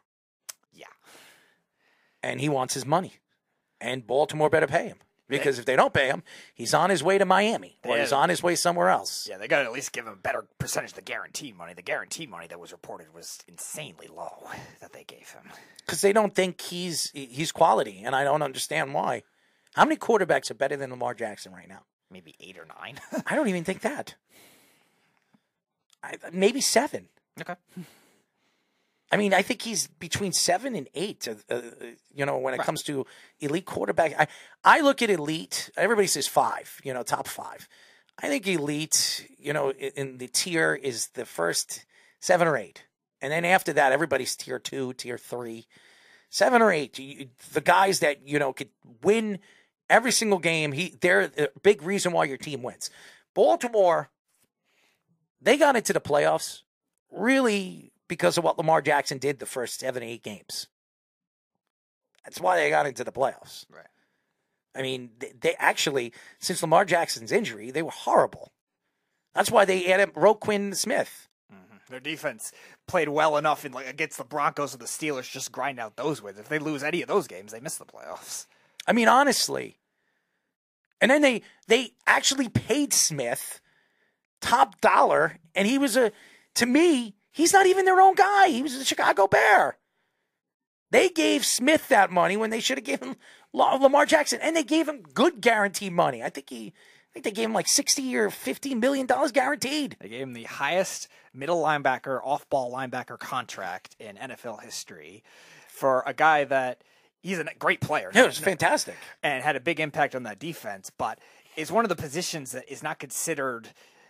They the always they always find good linebackers in the draft. No, I know that. always. They have McQueen. Okay, Right. He's fantastic. But even more of a reason to say, all right, maybe we should have to focus on key positions we've had issues finding, like AKA wide receiver, to help out Lamar Jackson and not displease him by trading Hollywood Brown, who had a great year in Arizona before he got hurt. Another terrible trade by the Baltimore Ravens. Thank you very much, John Harbaugh.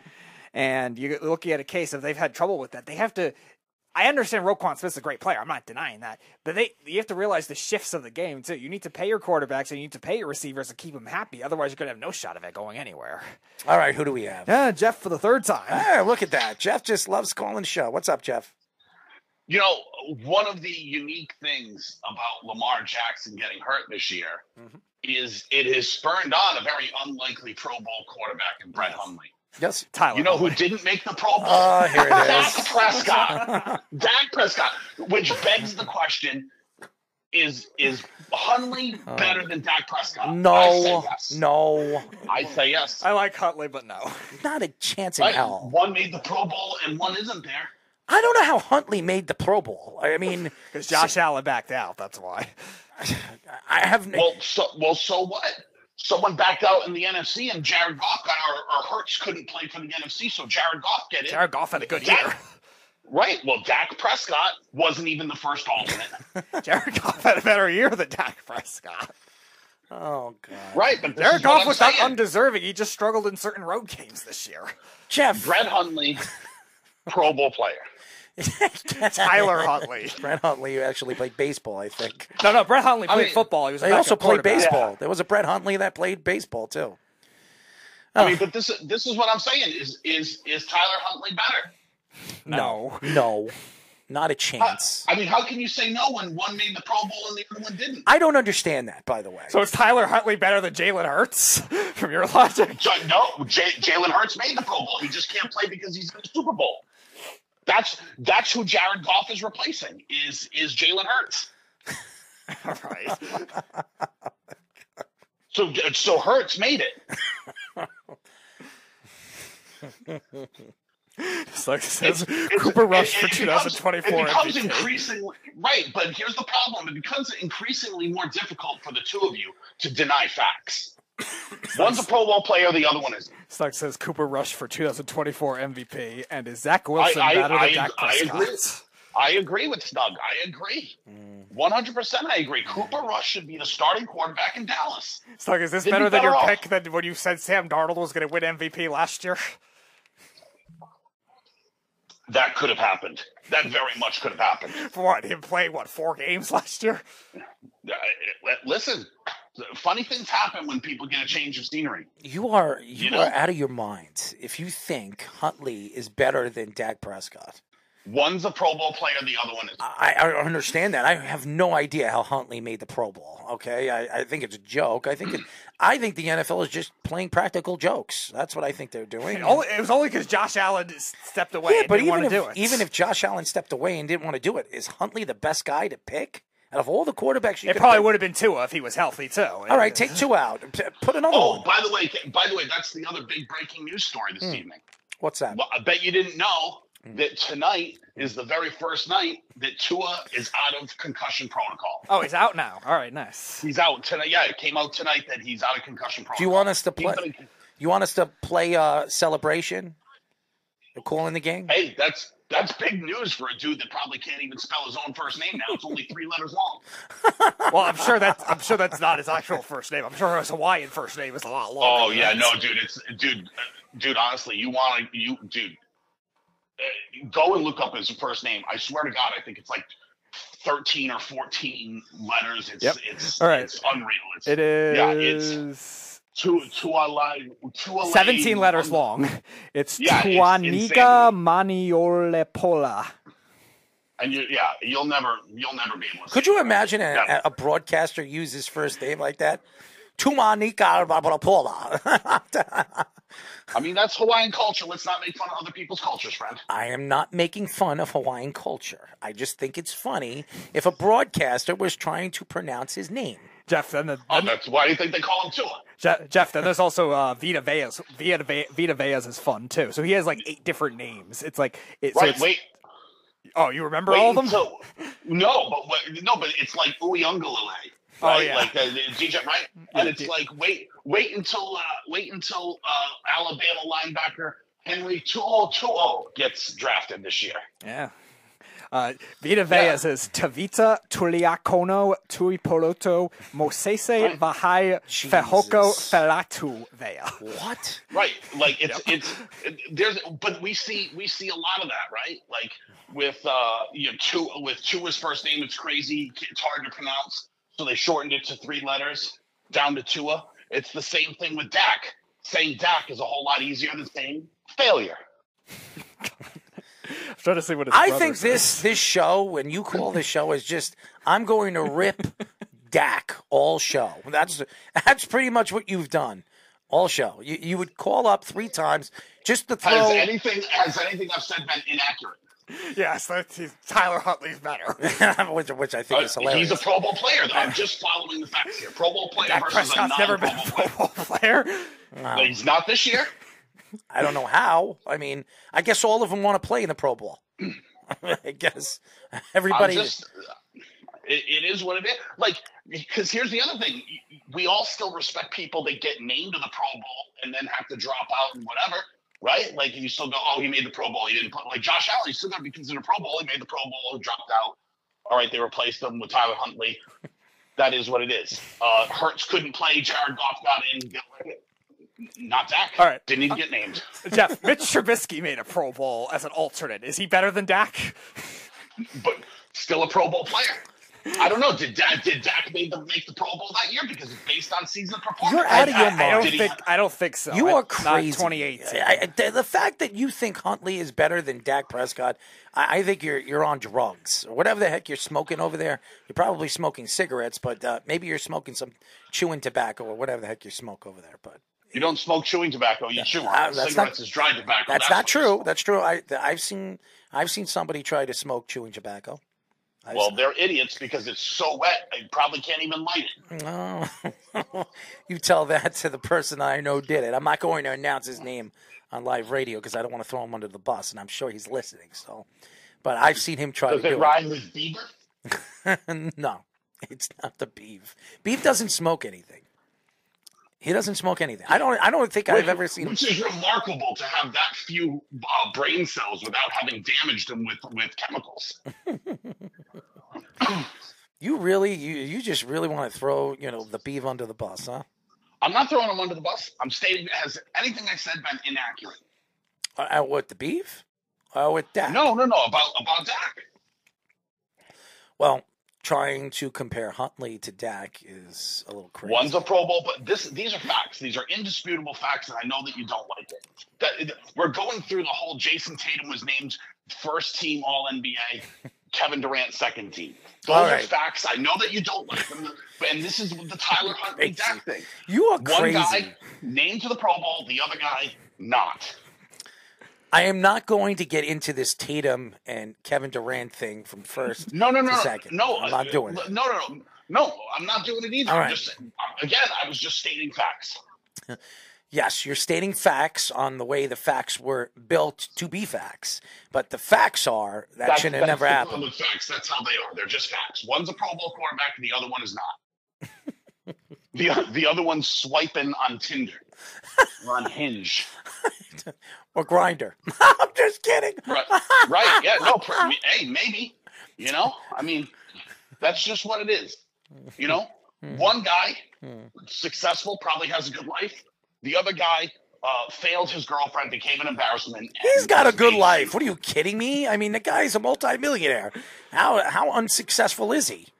I mean, Right, uh, but, yeah, but, Jeff, right, but Tyler imagine- Huntley had two passing touchdowns this year. Tyler Dak Huntley doesn't have Dak Prescott money. I mean, name to the Pro Bowl.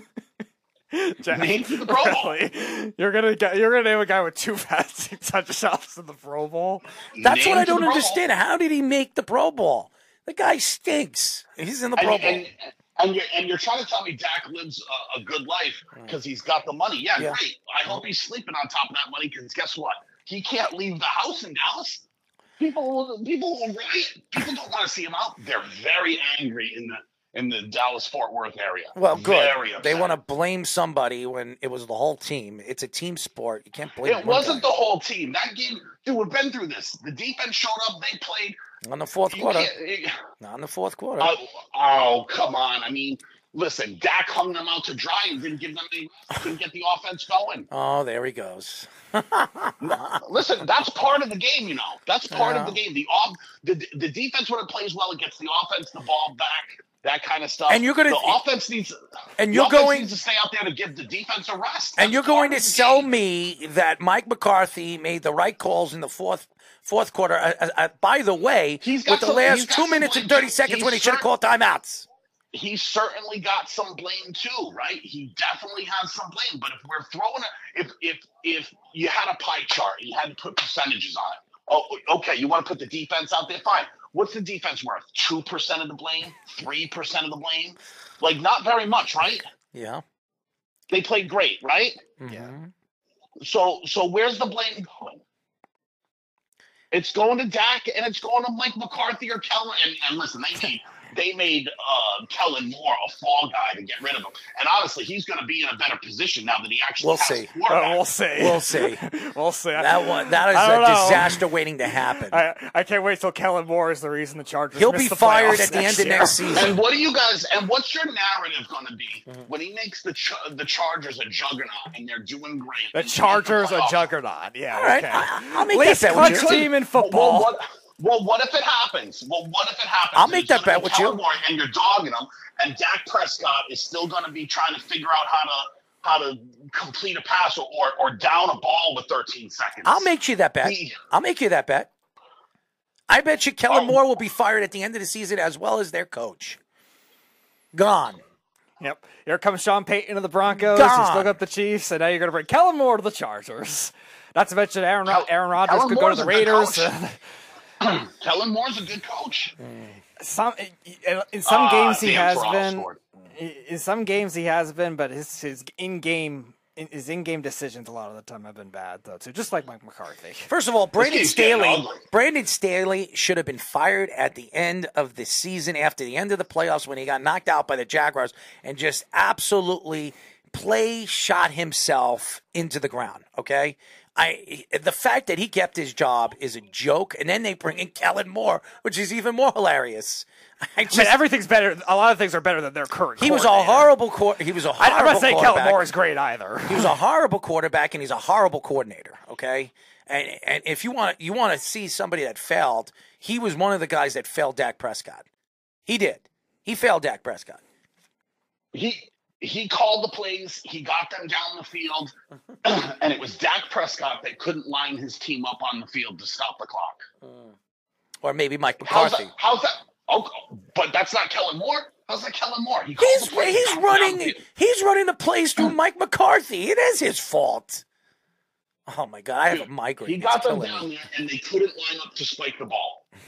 You, there's got to be some sort of there's got to be some sort of like poison call, some sort of panic call. Is it Dak to get them to Prescott's? is it Dak Prescott's fault that Schultz couldn't put his two feet into uh, you know in uh, uh, before the No, no, sidelines? No, no, no, no, no, Terrence no, Williams that's his fault. No, that was terrible. But I'll tell you what is Dak Prescott's fault because this is what everybody knows, and this is on him. This is his mistake. He slides down, goes Hmm. feet first, and then what does he do? He runs away from the ref instead of handing the, the, the ball to the ref immediately because they're the ones that have to Hold on, spot hold That's- on. You that's called on him- correct? Would that be on him? You called them refs. I thought they were wefs. Okay, that's one. The referees. right, you gotta you gotta say it really whiny, really whiny, like you like like you have a lisp, like you're a child that can't speak. The referees, it's all the referees. What is it? What is it like? Uh, what is it like? Those old cartoons, Uh, hunting wabbits, wefwees. Yeah, that's what that's what he sounds like. He, he is a lot like Elmer Fudd. That's a good call, Speedy. Wefwees. Stop. Be, be, Beaver Fudd. Right, but but who's that on? Right, he slides down, and he's the one that he's the one that ran more time off because he didn't. He the called a beaver Fudd. Yeah, Stuck, Stuck says maybe Dallas should blame the beef for cursing them boys. I will what say percentage this. of the blame I will say this. Jeff. That was, uh, you know, that was pretty funny with the, you know, but you're with the you're, Tom you're Brady, the 56 miles. That's pretty funny. Yes, another goal. that there was we go. that was uh, that was very funny. Right, but the, but here's the problem: you're ignoring the question, Mm-hmm. and and it's easy. When Dak slides down Oh, God, and he go. doesn't run to hand the ball to the ref like everyone knows you need to, whose fault is that? That's Mike McCarthy's fault. He should have gone out there to remind them to hand the ball to the ref. Thank you, Jeff. Thank you, Jeff, for calling. You know what? Thank I- you. uh, would you would you kindly answer that question? All right, what's the question? I'll answer the question. What's the question? whose fault is that when Dak slides down Mhm. and he doesn't hand the ball to the referee? He runs around like an idiot. Whose fault is that? It's Dak Prescott.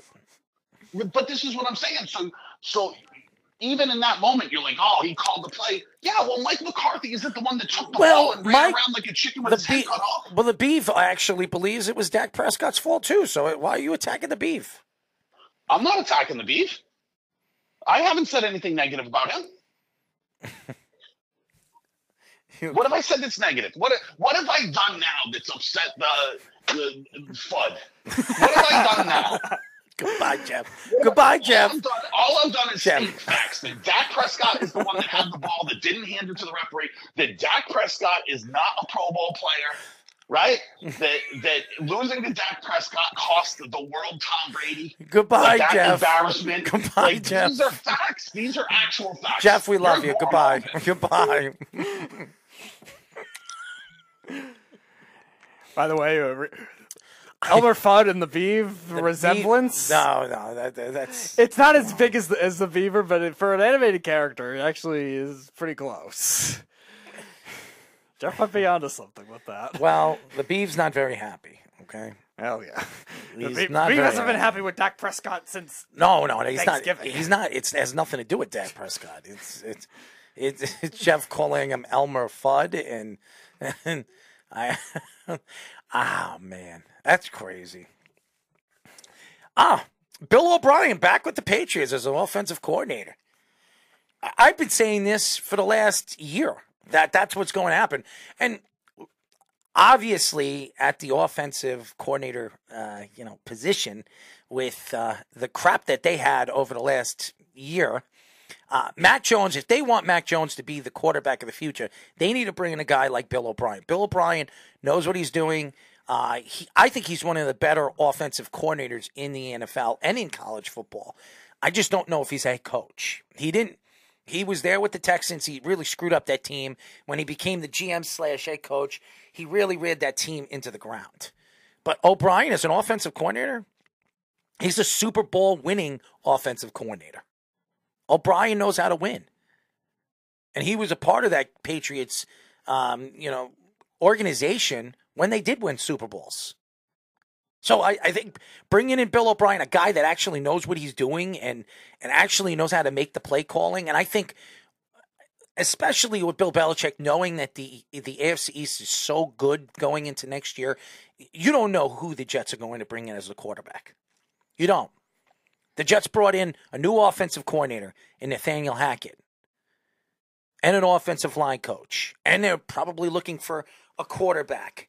Could be Derek Carr, could be Aaron Rodgers. And the the Miami Dolphins, Vic Fangio as a defensive coordinator, Miami's going to be better next year. And we know what the Buffalo Bills are. And you know they're going to come out really pissed off what happened this year against the Bengals playing in that snowstorm. So the Patriots needed to make a split. I think bringing in Bill O'Brien's fantastic. What they had last year. Everything's better than what they had last year. That includes the Chargers' recently fired offensive coordinator and Kellen Moore. Anything's better than having Joe Judge and Matt I'm Patricia together. By the way, why isn't Joe Judge and Matt Patricia getting fired? I think Matt Patricia is going to get another defensive position from what I've been hearing because it What seems about like Joe Judge, who's arguing with Bill Belichick on the sidelines? maybe, maybe they should hire Marc Colombo back for kicks. I mean, Just seriously. reunite that whole Giants coaching staff. I mean, if I was Bill Belichick, I'd look at him as Eric Mangini. Yeah, yeah. Why not? Kick him out, kick his stuff outside of the office, and lock the door. Bill Belichick will go back to the entirety of the archives just for that. Thank you, but no thank you. That's what I'd say. Well, yeah, you, you don't have to worry about that now. Mm-hmm. The, the Patriots, though, are still uh, still trying to bring in their own guys, still trying to keep the same blood as long as Belichick's there. We'll see if it ends up uh, ends up working. Oh, Jeff said uh, Judge has been moved back to special teams. Oh, good. How wonderful. Back to the position where he's actually uh, been m- much better at. Honestly, uh, Joe Judge, if he's not arguing with Bill Belichick, I've heard he was arguing with Bill Belichick in, in the middle of the games. He was complaining to Bill Belichick. I can believe that. Yeah. I mean, I, I'm surprised. It shows you that Bill Belichick is very dedicated to his his coaches and his players. As, and, I, and what I've learned about Bill Belichick in, in the Belichick and Saban um, documentary is Bill Belichick is a very likable person. He's very funny. We've we've interviewed a lot of expatriates that said that he's very funny. He's very outgoing. He doesn't look like that on a football field and when he talk, when he speaks to the press, but outside the lines, the guy is funny and he's outgoing and he he likes to mess around with the players. Yeah, even uh, He doesn't look like the type of person. He looks like he's always mad.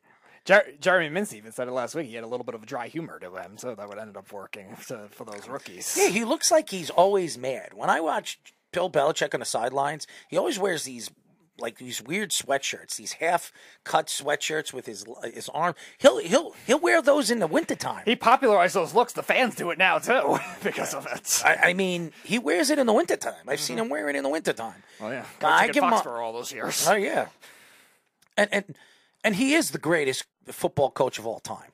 He really is. I, I mean, a lot of people, and I was one of the people that wanted to fight and deny it. But I mean, how many people have done what Bill Belichick has done in any professional sport, including football, which is just so hard to do? Right.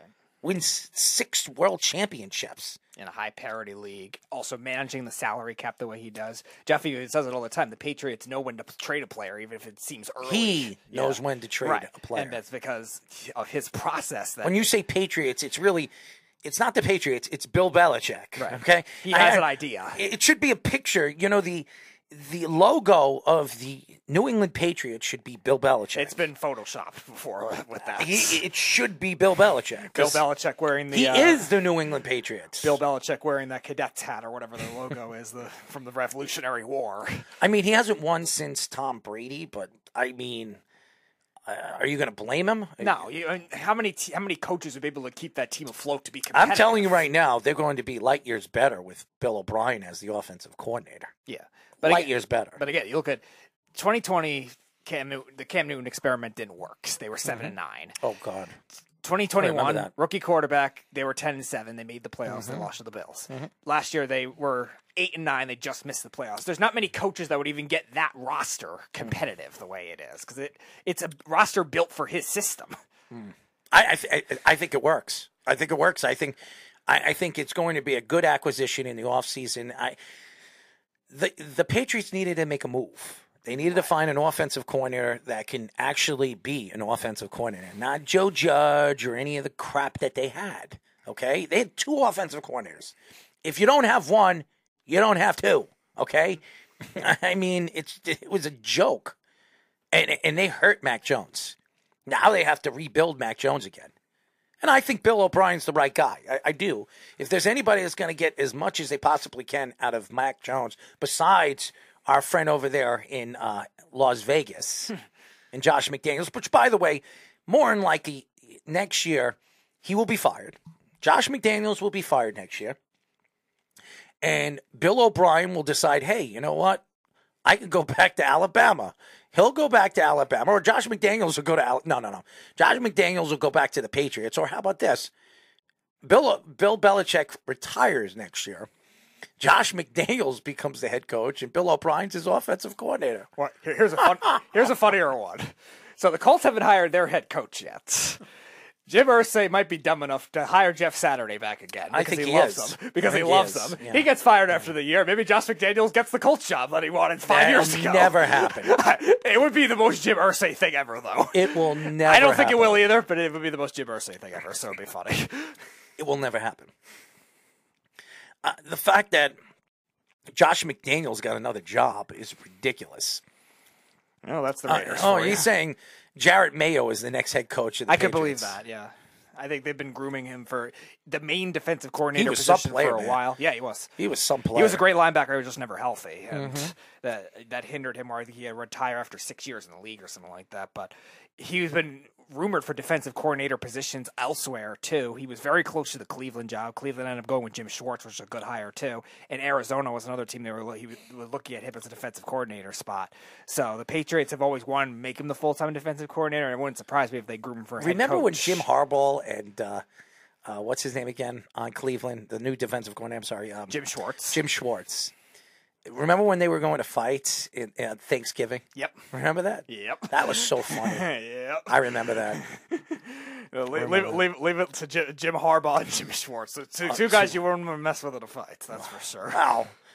Schwartz is so small. No, but he's tough. Like the, you could the- flick him. The, the, the players, the, the players say he's like much more, much more physically intimidating than you think. Uh, Jeff says, you know who won't have a job in two to three years? Dak Prescott.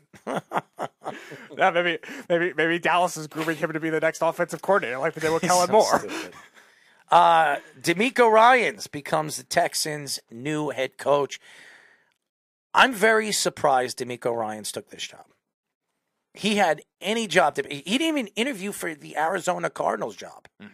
I was very surprised about that because I thought that that was the best job available this offseason. They have a, lot of good young players there. Um, they can rebuild. Obviously, Kyler Murray for what he was the year before. He, I do believe they overpaid Kyler Murray in the offseason after coming off that playoff loss against the LA Rams, which the LA Rams won the Super Bowl, but they had to because he was complaining and moaning about all the other contracts. But a lot of players on the Arizona Cardinals came out and said that you made a monster out of him. because after he got that contract, he became a complete failure to the organization. He it was all about his money. It wasn't about the team. It wasn't. It was. He was speaking in a third person in certain, you know, certain uh, after certain games. You cannot respect somebody, aka Zach Wilson. And and Zach Wilson didn't speak in a third person, but he never wanted to take blame. Kyler Murray took blame, but in a third person.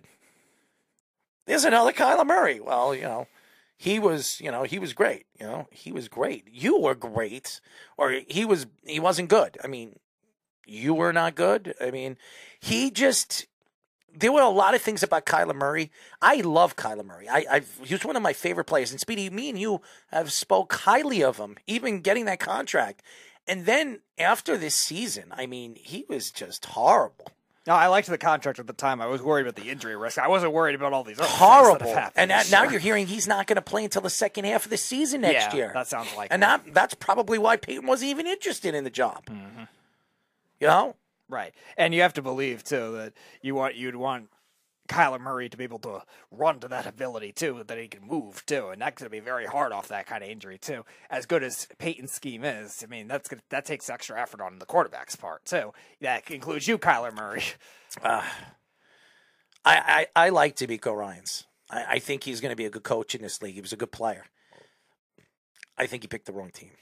Of course, I mean Houston's really really bad. I mean, they have some good young players. I like Stingley. I, I, I th- they, they, their draft last year was pretty good. Their secondary is good. Their front They have a good not running back in. Pierce. I think, I think they have some pieces. You know, they have the draft picks to make it work finally because the Texans had a tough time really. Rebuilding. They have the number two pick. Yeah, and they have the number twelve from Cleveland. They as need well. to pick right on one of these quarterbacks. They they have to be right. I don't know if it's C.J. Stroud or Bryce Young. I don't know who is the best one in this class. I'm leaning towards Bryce Young. I there's he's more like a Watson type of player. Yeah. I, I, I think he's more CJ Stroud is is all in or nothing. You know, I, I think he's more a little bit less than Lamar Jackson. I think Richardson's a little bit like a, more like a Lamar Jackson. I, I worry about CJ Stroud. Not that I first of all, Ohio State quarterbacks and, and by the way, Alabama quarterbacks never good. They're never good. But I think Bryce Young's the best quarterback to come out of Alabama in a while. I think he's the best one. Um, CJ Stroud, he's good. He had a couple of really good games this year, uh, especially through how many games? Five or more touchdowns. I think he had like four or five. In the beginning of the season, Yeah. he had I think six of his good. first, and he was a games. Heisman Trophy candidate. I think five of his first like eight games or something like that. He had six touchdowns, but the second, the last month of the season was very concerning for him. and it's one of those two. Those they're going one and two. I just worry. I, I trust more in Bryce Young, being that he is in the SEC. Uh, he's played against the elite teams for the last couple of years. He won a Heisman there. I trust Bryce Young more than I trust C.J. Stroud as an NFL quarterback. That's just me. I don't know about you, Speedy, but, But I, I, I'm actually, I've, I've actually have been down on Stroud in comparison to most people. I still think he's good, but I do have worries about his game because he seems more flashy than he is kind of the whole. So is Lamar. Jackson. Lamar Jackson was very similar. Now, Yeah. I think I think Lamar. he's Jackson, a better arm than Lamar Jackson. Lamar Jackson, I would say, has a uh, bigger arm, but uh, you think so?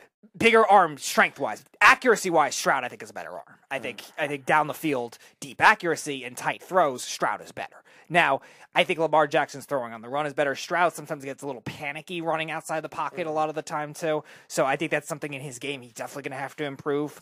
But in terms of the Texans, yeah, I, I think either way they have a lot of talent they have to rebuild because they have a, they have a- Bryce Young, it's it's more than likely C.J. Stroud at one. Uh, that's what I believe. Okay. But Chicago's drafting at one, so they're going to trade down. yeah, they have to. They're going to trade down because they want Anderson, and Of that's what I believe they're going to do. I think they're going to trade down two or three spots, and they're still going to get Anderson, and they're going to get uh, maybe.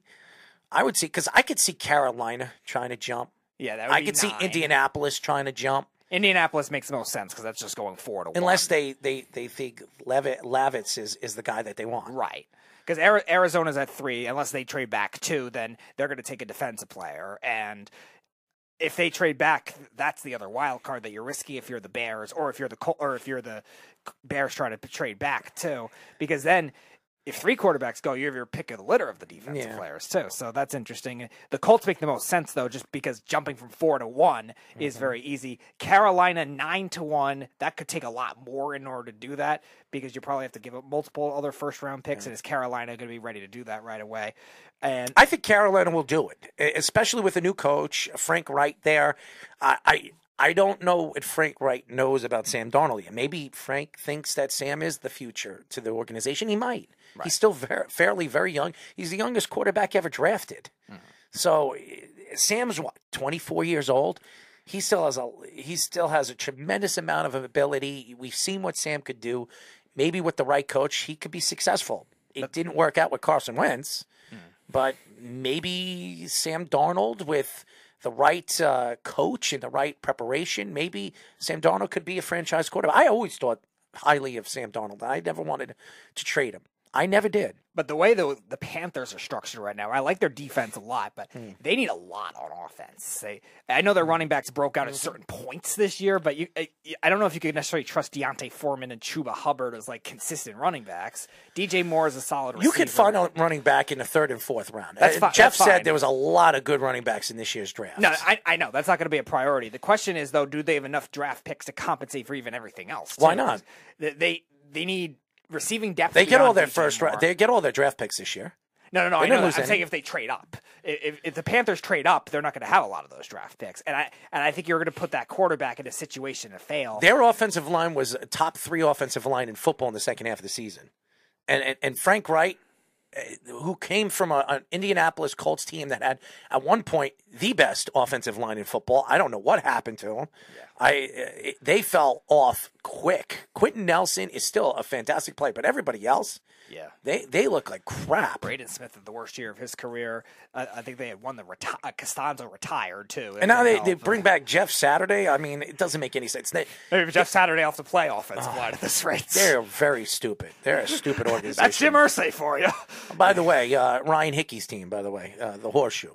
I'm just kidding, Ryan. Well, I love you. That's what happens when you have ownership stench still lingering. I love you, Ryan. I love you, Ryan. Well, yeah, that team that team is not going anywhere as long as Jim Irsay gets the decision on. As long as Jeff coach. Saturday is running that organization as a Saturday's coach. the coach. I mean, give me a break. And yet, the only team that uh, the only team that were able to beat them, uh, they were able to beat was the. I Raiders. mean, good job, Josh McDaniels. If the you're doing a guy. podcast about the Indianapolis Colts, what is there?